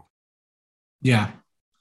But it's I'm- there, but, but I can't. I haven't tried it, so I can't speak to it. I've played through the majority of Portal 1 uh, as of this evening. And so I've never used gyro controls. It feels very, I mean, I originally played it on the Xbox 360 as part of the Orange Box Orange collection. Box. So I, it's always felt good with the controller to me. So I, I Forgot didn't think I needed it. So yeah, that was my first experience with it. Speaking of which, I heard that somebody got Half Life 2 working on the Switch. I Yeah, read if- that. if by somewhere. working you mean that they can't really do anything and it crashes occasionally and Yeah, there's it- weird it- there's still issues. passable. But Yeah. if, if someone has the time to actually put development into it, it can be done Sure. because they run on the same engine. Yeah, and I, let, I want to say here that the the engine for this game, I mean, they've not really done anything to it. It's still very viable. I mean, it looks great on Switch and plays well too. And if again, like Jesse said, if you've never experienced Portal or Portal 2, you you really this like I know they're five bucks on Steam, but if you all you have is a Nintendo console, you need to play these games. They're excellent. So there's a difference there too. I mean, yeah, you can connect a controller to your PC and play on Steam, but um, you're already used to your Switch. You're probably going to want to play it there anyways. Yeah. Well, and I was going to say, and you can play it on the go, but then some people will be like, well, there's Steam Deck. And I'm be like, is your Steam Deck? Uh, Not everybody has a Steam Deck yet. That's right. Yeah, not 100 definitely million not. people have a Switch. Uh, There's not 100 million Steam That's Decks out right. there yet. Tim, what have you been playing? So I've been playing a couple games. Uh, first game I played, and I did three hours of it during a stream, and that's Fire Emblem Warriors Three Hopes. Uh, we thankfully got a code from Nintendo UK, so thanks to them for giving us that code. I was able to play because originally I was holding off to pick that up. I've been holding off to pick up a lot of things because of the next game I'll talk about, but um, I I was thankful that we got that code and I was able to try it. And I just said, you know what? I'm just going to play it as long as I can stand it. You know, I can be awake for it. So, um, and that was, you know, a good almost three hours. So, Apparently, it was good. yeah. And uh, John was cracking me up because he was like, it looked like you were playing all night. And that was because I left it docked after I was done streaming and left it paused there or left it on. Yeah, I was paused there in the menu. Uh, so it looked like I'd been playing all night, and he was trying to figure out why I was playing this game rather than my PS5 that I recently acquired. So, because I just got that, he's like, "Why aren't you playing one of your other games?" so I just thought I thought that was kind of funny, You it was- Astrobot cry. right? Uh, Three Hopes is, uh, if you're not familiar, is you know another Warriors game. It's a hack and slash game uh, with the twists of of whatever game that's in, whatever. Um, yeah, so like there's the the Zelda ones, so it has a little bit of twists from those games. Uh, and then the Fire Emblem ones, their twists in this one is it has some of the thing, same things that you had in Three Houses, which is you have some strategy, you have some um, uh, what do you call it, building between characters uh, in there too. I didn't get a chance to do any of that other than talking to a few people. Although when I did talk to them, you could see the little heart icons pop up and all that fun stuff. So um, when that happened, it is basically just a, a different version of Three Houses where it does a lot of the same things, but this has a little bit. This is more hack and slash. So, um, and I I love good hacking slash hack and slash games. So I had a lot of fun with it during the two and a half two and a half hours three hours I was playing on it, and I'm hoping to be able to jump back back into it at some point. Um, but I don't know because I right now I've been I have a plan, and that is I have to finish the Legend of Zelda Breath of the Wild before Live A Live comes out, which is And you're so July. close. Yes, so that's the other game I've been playing, and I actually played a lot of that uh, a couple hours uh, earlier this week and a couple hours before the show, and I beat the fourth Divine Beast. So I got the fourth Divine Beast done, beaten, and now that was the last thing I did. So now I have things to prepare for to get to beat Ganon. So, so Cool. that much closer. So just Ganon left. And uh, in fact, I posted a clip of, or I captured a clip of um, Zelda talking to me after I beat that fourth uh, Divine Beast. So, because you know how much everybody, the community is like, anytime I talk about another game, they show a picture of Zelda crying because I'm not playing Breath of the Wild. so, Zelda's not- talking to me. They're they're not gonna let up on you. Zelda's talking to me. She's saying, "Hey, we're here for you. We're ready when you're when when you're ready to come beat up on Ganon." So I'm happy to say I'm getting that much closer, peeps. So gotcha. That's what I've been playing. awesome. playing. So, uh, since I've not been on for a while, I've got a pretty long list. I'm going to try to cut through these pretty quick. I've already talked about Portal, picked it and Portal 2 up, and I'll be playing through those. Uh, but to go into the uh, last couple of weeks, uh, Teenage Mutant Ninja Turtles Shredder's Revenge is awesome. I love this game, and I uh, we actually the weekend it came out, uh, my son and I downloaded it made a pizza and spent all night playing TMNT, uh, eating pizza, drinking Kool Aid. It was like I was That's back the in the 90s. That is uh, awesome. We had a fantastic time. We did not finish it. Um, I did finish it on my own with Donatello, and I'm planning on going back and uh, playing it again with those new characters. But for me, it's like one of those games I can drop into and play a few levels, and I'm fine. You know, I'm done. Um, I've also been playing Freshly Frosted, which we got a code for, which is a donut making puzzle game uh, oh, yeah. with yeah, a super great. cool. Uh, it's it's it's such a like it's a weird story, but I get it. Uh, you play as this girl who, uh, when she has like anxious moments, imagines clouds in the sky as donut factories where like donuts are being made en masse. And so you like you have to draw the line to get it from the like place it comes out to the oven or to the delivery counter, the oven to the delivery counter. But b- between there, you've got to connect like if it needs frosting or if it needs sprinkles or whipped cream or a cherry or there's different color, like there's different um, shape donuts based on different seasons because uh, you're playing through like a year in her life. So it's really and and lo, like if you're like one of those people who like lo-fi music, there's there's great music in this game, but also like it's really zen. Like once you get it and like you start the machine, everything's stamping at the same time and moving at the same time. It's like moving with the beat of the music. It's just beautiful. Um, and it's got some really neat puzzles too. So I'm enjoying that. Uh, also, speaking of puzzles, I also picked up a Head uh, and finished it like the first weekend. But God, so good, y'all! If you've not played Elechead, you run, run to your Switch and go buy this game right now. Um, if you're a fan of Mega Man, there's some very Mega Man vibey things here going on. Uh, the but it, this one, it's a one guy, it's a one guy development team developed the whole game, all the puzzles, the music, the art, and it's just it's so charming. Uh, the little robot is so cute, and I love this game. Money well spent.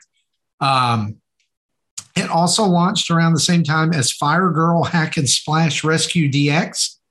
And I would love to be able to tell you that I love this game as much as I thought I was going to, but I don't. Um, it's great.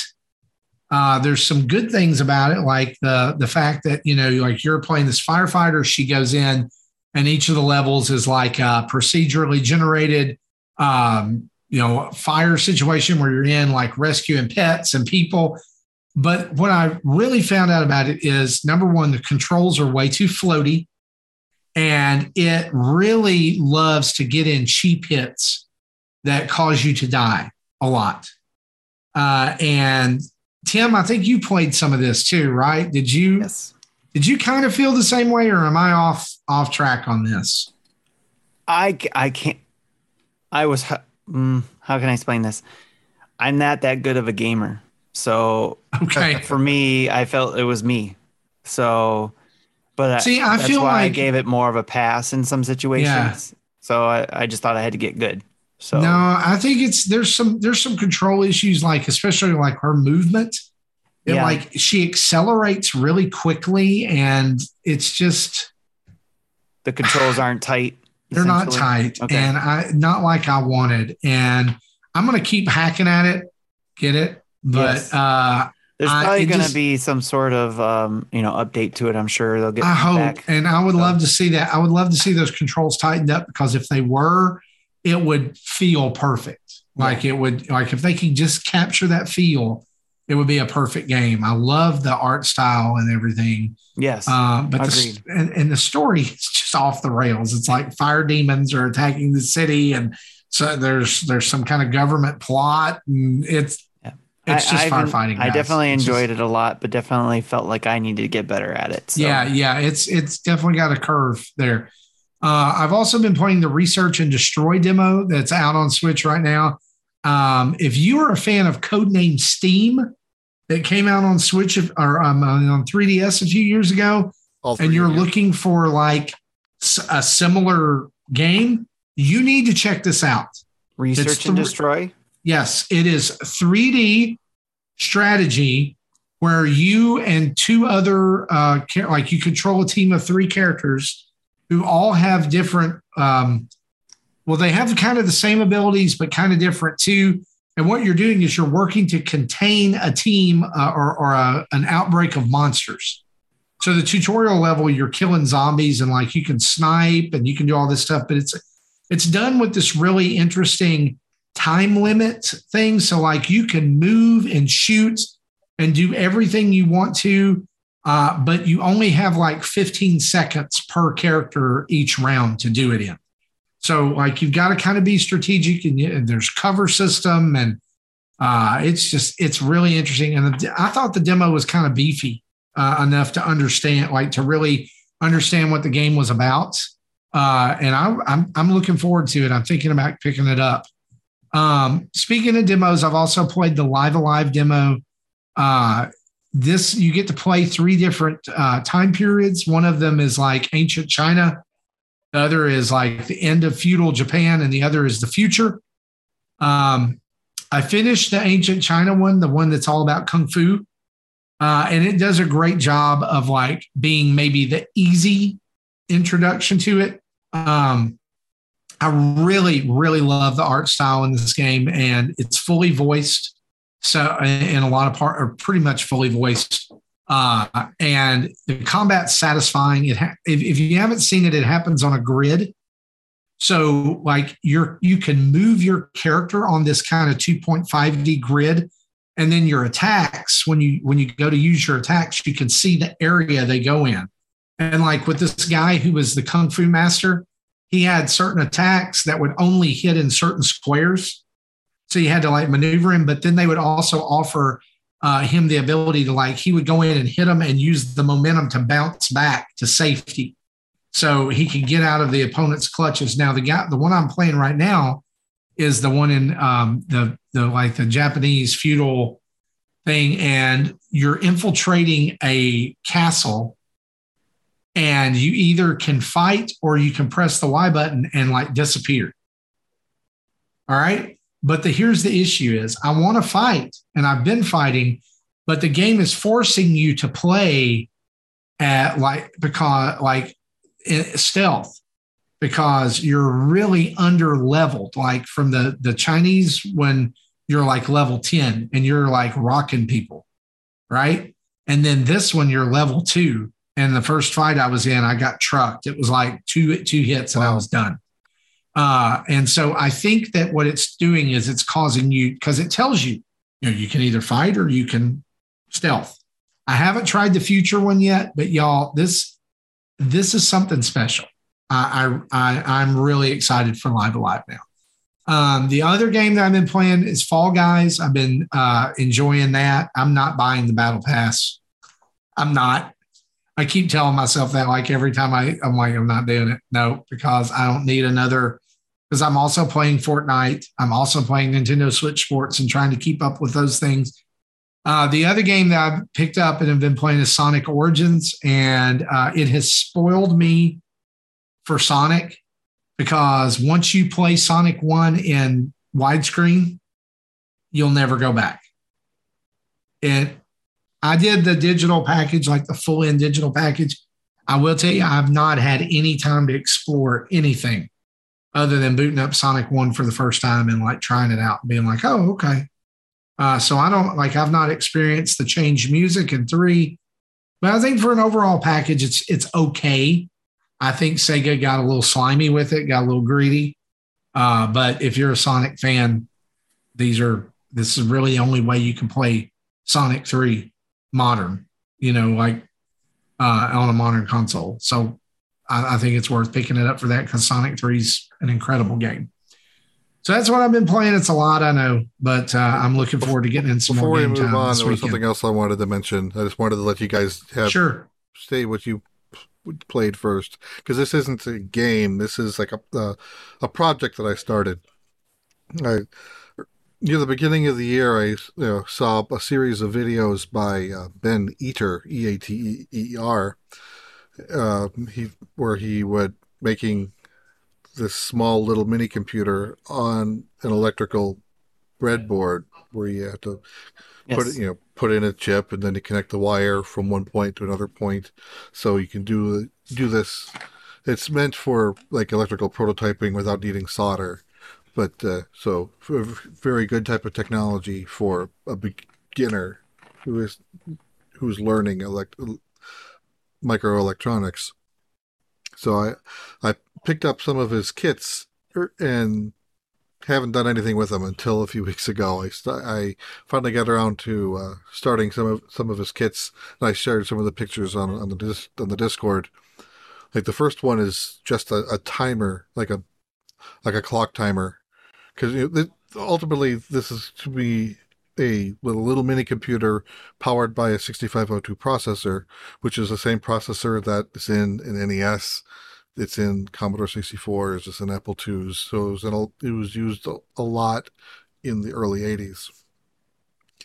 And so, and it at the time it ran at a clock speed of one to four megahertz. I think modern versions can go up to 17 megahertz, but uh, his kit comes with a one megahertz timer. But the one the first kit I built basically is a I built my own timer that has both variables uh, timing and like I can could push the button to send one clock pulse, so it can be. I think so. I think the fastest will, be like like sixty or eighty hertz, so very slow. and then I started building the actual sixty five hundred oh two part, and that that part didn't work for me. So I ended up rebuying additional parts, more bought more breadboards, and I'm going to build it out larger, so I have more room to work with. So I'm going to use up a lot of extra wire in in that process. But hopefully, with that, I'll be able to you know get this thing working. And when I, well, ultimately, what I want it to do is you know it comes with part of it is an old LCD display, like 16 characters by two lines. So very, but if I can get it to say messages you know, either it'll pop in or scroll or however, I can like use those as part of like video headers and footers. Like, here's a list of patrons scrolling on this old school LCD display. I think that I think something like that would be cool because that's kind of the main reasons why I wanted to put this thing together. So hopefully they see uh, how it comes along for you.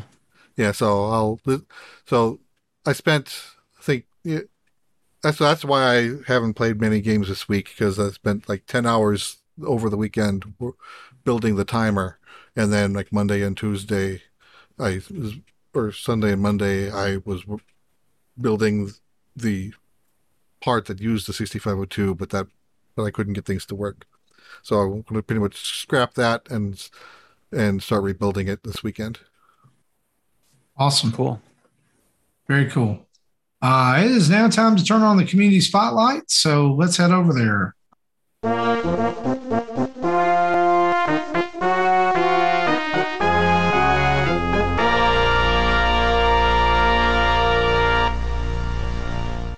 We'll start with some questions from our community here from the chat. Mecha Dragon 101 asks, Who is the best Nintendo waifu?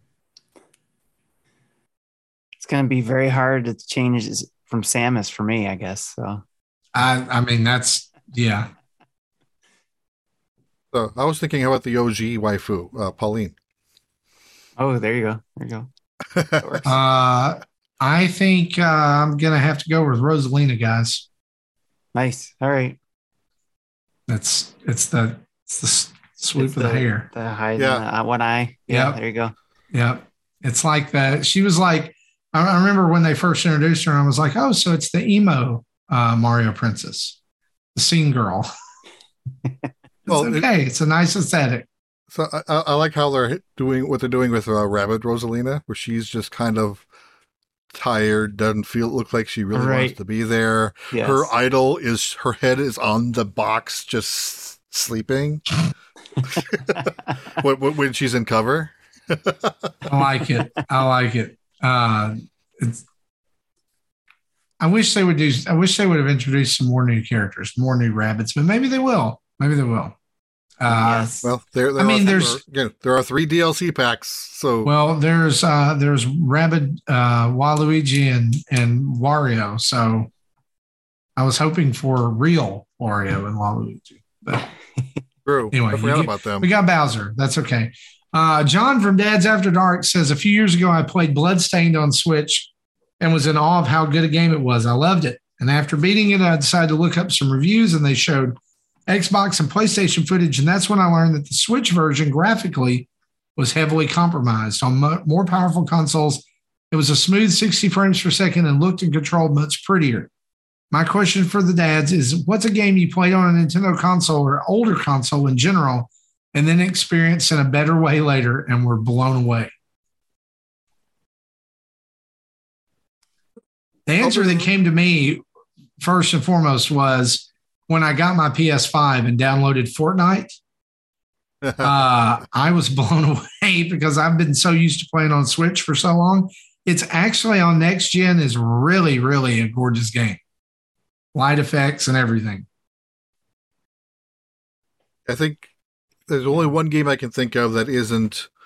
here's a game I played on the NES, and then I saw its arcade counterpart, and oh, the arcade's so much better. You know, like Gauntlet, for example.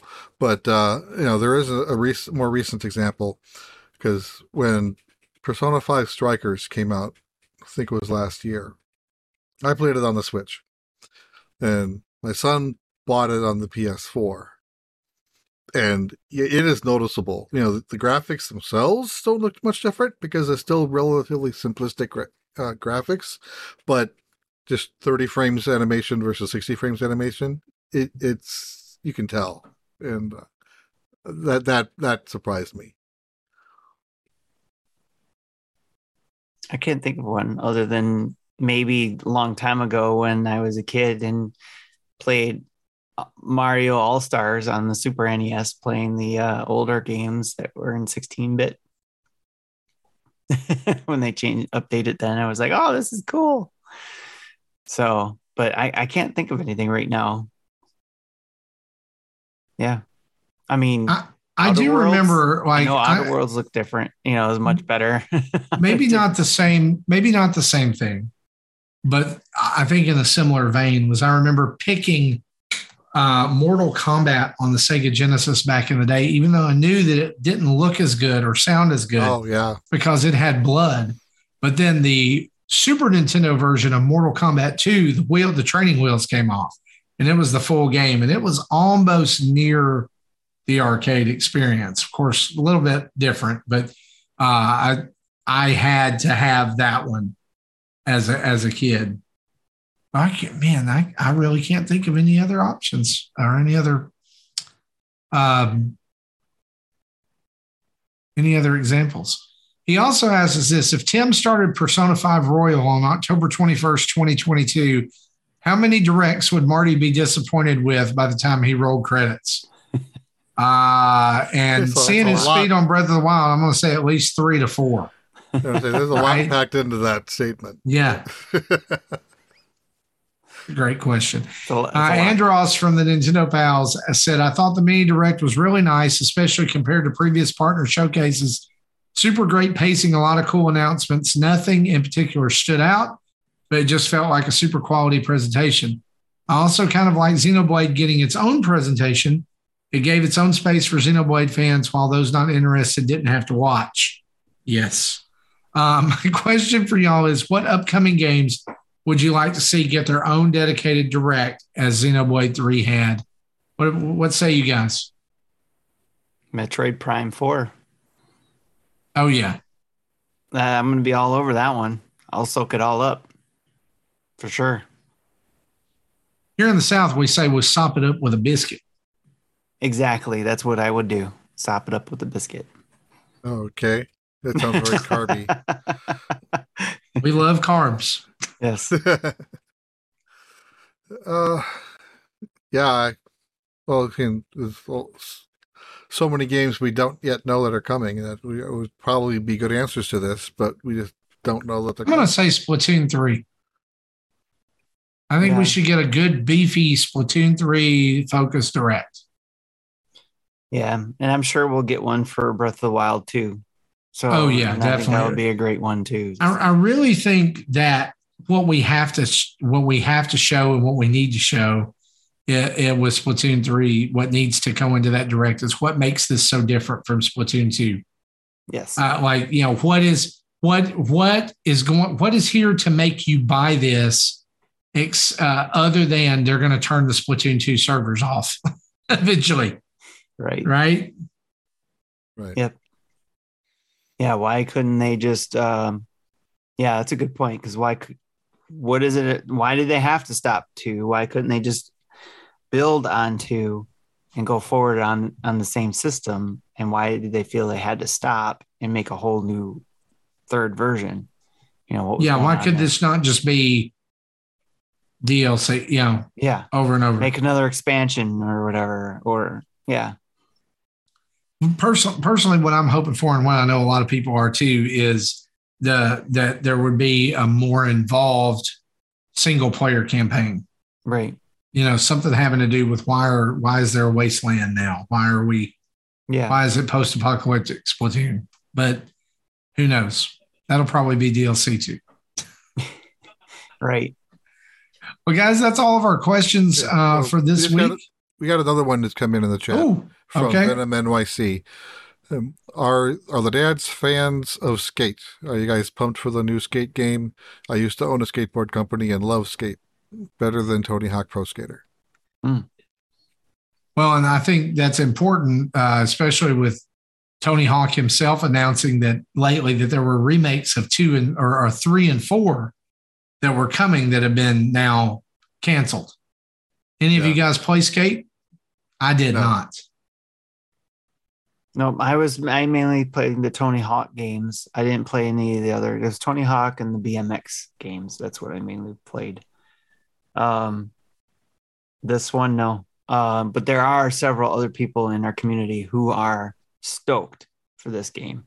So just because us dads aren't, you know, just as you know, that's why there's other people in the community who are. So varying uh flavors of games that everybody likes. So this particular group isn't isn't into that kind of stuff.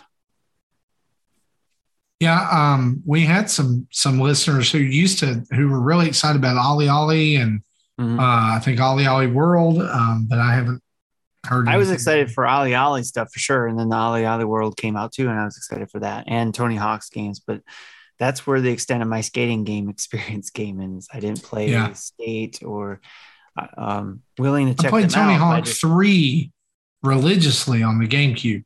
Like that was that was my jam, and I don't know why. Like I just got sucked in, but it yeah. was uh, I did not play skate. Every now and then, there's a game that you either you get into because you and your friends are into it, and or you're getting into it because it's just something about it that's very zen. I think that I think with Tony Hawk 3, it was that like there was so much buzz around it, like it being such a fantastic game. I was like, yeah. I got to see. And it was it was simple enough that a non skateboarder, like somebody who wasn't into that culture, it was it was easy enough that uh, like I could pick it up and yeah. the challenges made you want to keep going. And then there was there was a fact too in, in three, you could unlock Darth Maul and you could it was just it was a good game. It was a good game. Yeah. So he he says he highly recommends it if you're into Tony Hawk, and Skate Three is on Game Pass. All right, cool. I have to check that out with Definitely. my Game Pass machine. uh, well, those are all our questions. Let's move into an update on our family of podcasts. Tim, take it away. All right. So again, uh, we have our family of podcasts, which consists of Game Pass news for Xbox listeners, Dad's After Dark show for talk about things that we don't talk about here. So it's definitely um, for the older crowd when your kids go to bed type of thing. so the Dads After Dark show, and then Retro Logic for our, a lot of the retro people out there.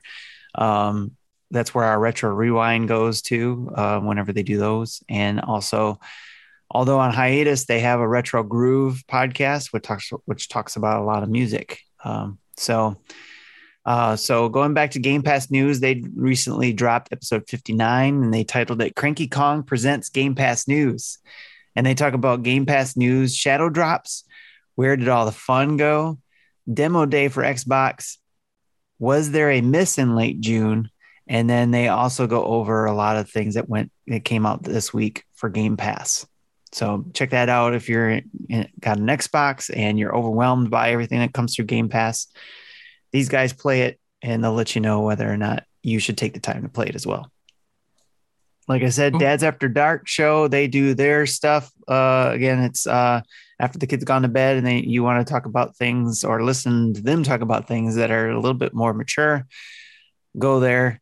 But they also talk about games uh, this this particular recent drop was a special Nintendo Direct mini reaction, uh, and they talk about Monster Hunter Rise, Sunbreak, some more, NieR Autonom- Autonoma to Switch, uh, Persona Five Royal to Switch, day and date, um, and farming sim worth RPGing over is a question they ask. So lots of good topics there. And again, Retro Logic covers a lot of the retro stuff. Where uh, episode 82 for Retro Logic is all about beat 'em ups.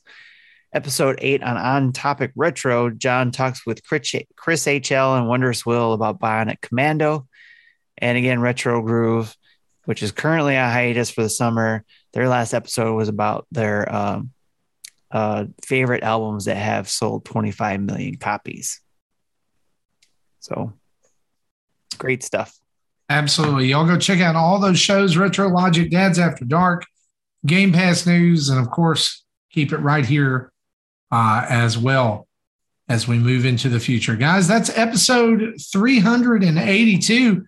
We want to thank you for hanging out with us tonight. And a reminder uh, that we want to thank our Patreon producers and all of our patrons as we close out the show Dave Ernsberger, Solo Something, Alexander Ocampo, RJ Kern, Chad Benoist. Thank you guys for being Patreon producers in there at the $30 level. And thanks to everybody rocking it with us over on Nintendo, uh, patreon.com backslash Nintendo Dads. Even just for a dollar a month, you guys are so, so cared for and valued. And we're so thankful for you. We also want to say a huge thanks to our over 6,200 YouTube subscribers, over 1,300, almost 1,400 followers on Twitch. And thanks to the 41 of you Twitch subscribers who also get access to our Discord community and activities by throwing your Twitch Prime subscription toward us on a monthly basis. We really, really appreciate that as well. If you're an Amazon Prime remember, uh, member, remember you have a Twitch Prime subscription for free that you can give, and we would be honored to have that each and every month. Reminder to head over to manscaped.com, goodr.com, or Glitch Energy and use the code NINDADS, that's N I N D A D S, to get 20% off your Manscaped order, some percentage off your Goodr order, uh, free shipping on all those places. They've got some great deals right now, guys, great products. So you go check that out. Be sure to check out our website, nintendodads.org, where you can find all kinds of videos, tweets, podcast episode, links, blogs, extra life, all kinds of stuff over there. And you can find us on social media. Most places, just type in Nintendo Dads Boom, there we are. Email us at nintendodads at gmail.com or call in and leave a voicemail at 929-25-NDADS. That's 929-256-3237. Big thanks to OC Remix for the music used throughout the show. And a reminder, wherever you listen to us, the audio version, go and give us a five-star review and write some words that are nice and wonderful and help us look good and smell good to everybody who finds us because it just pushes us on up, helps spread the message about Nintendo Dads. This has been episode 382 for me, for Tim, for Jesse. We'll see you next week. Bye bye. Later, peace.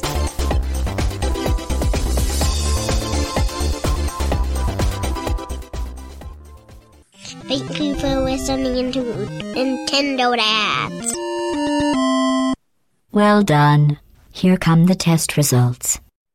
You are a horrible person. That's what it says. A horrible person. We weren't even testing for that.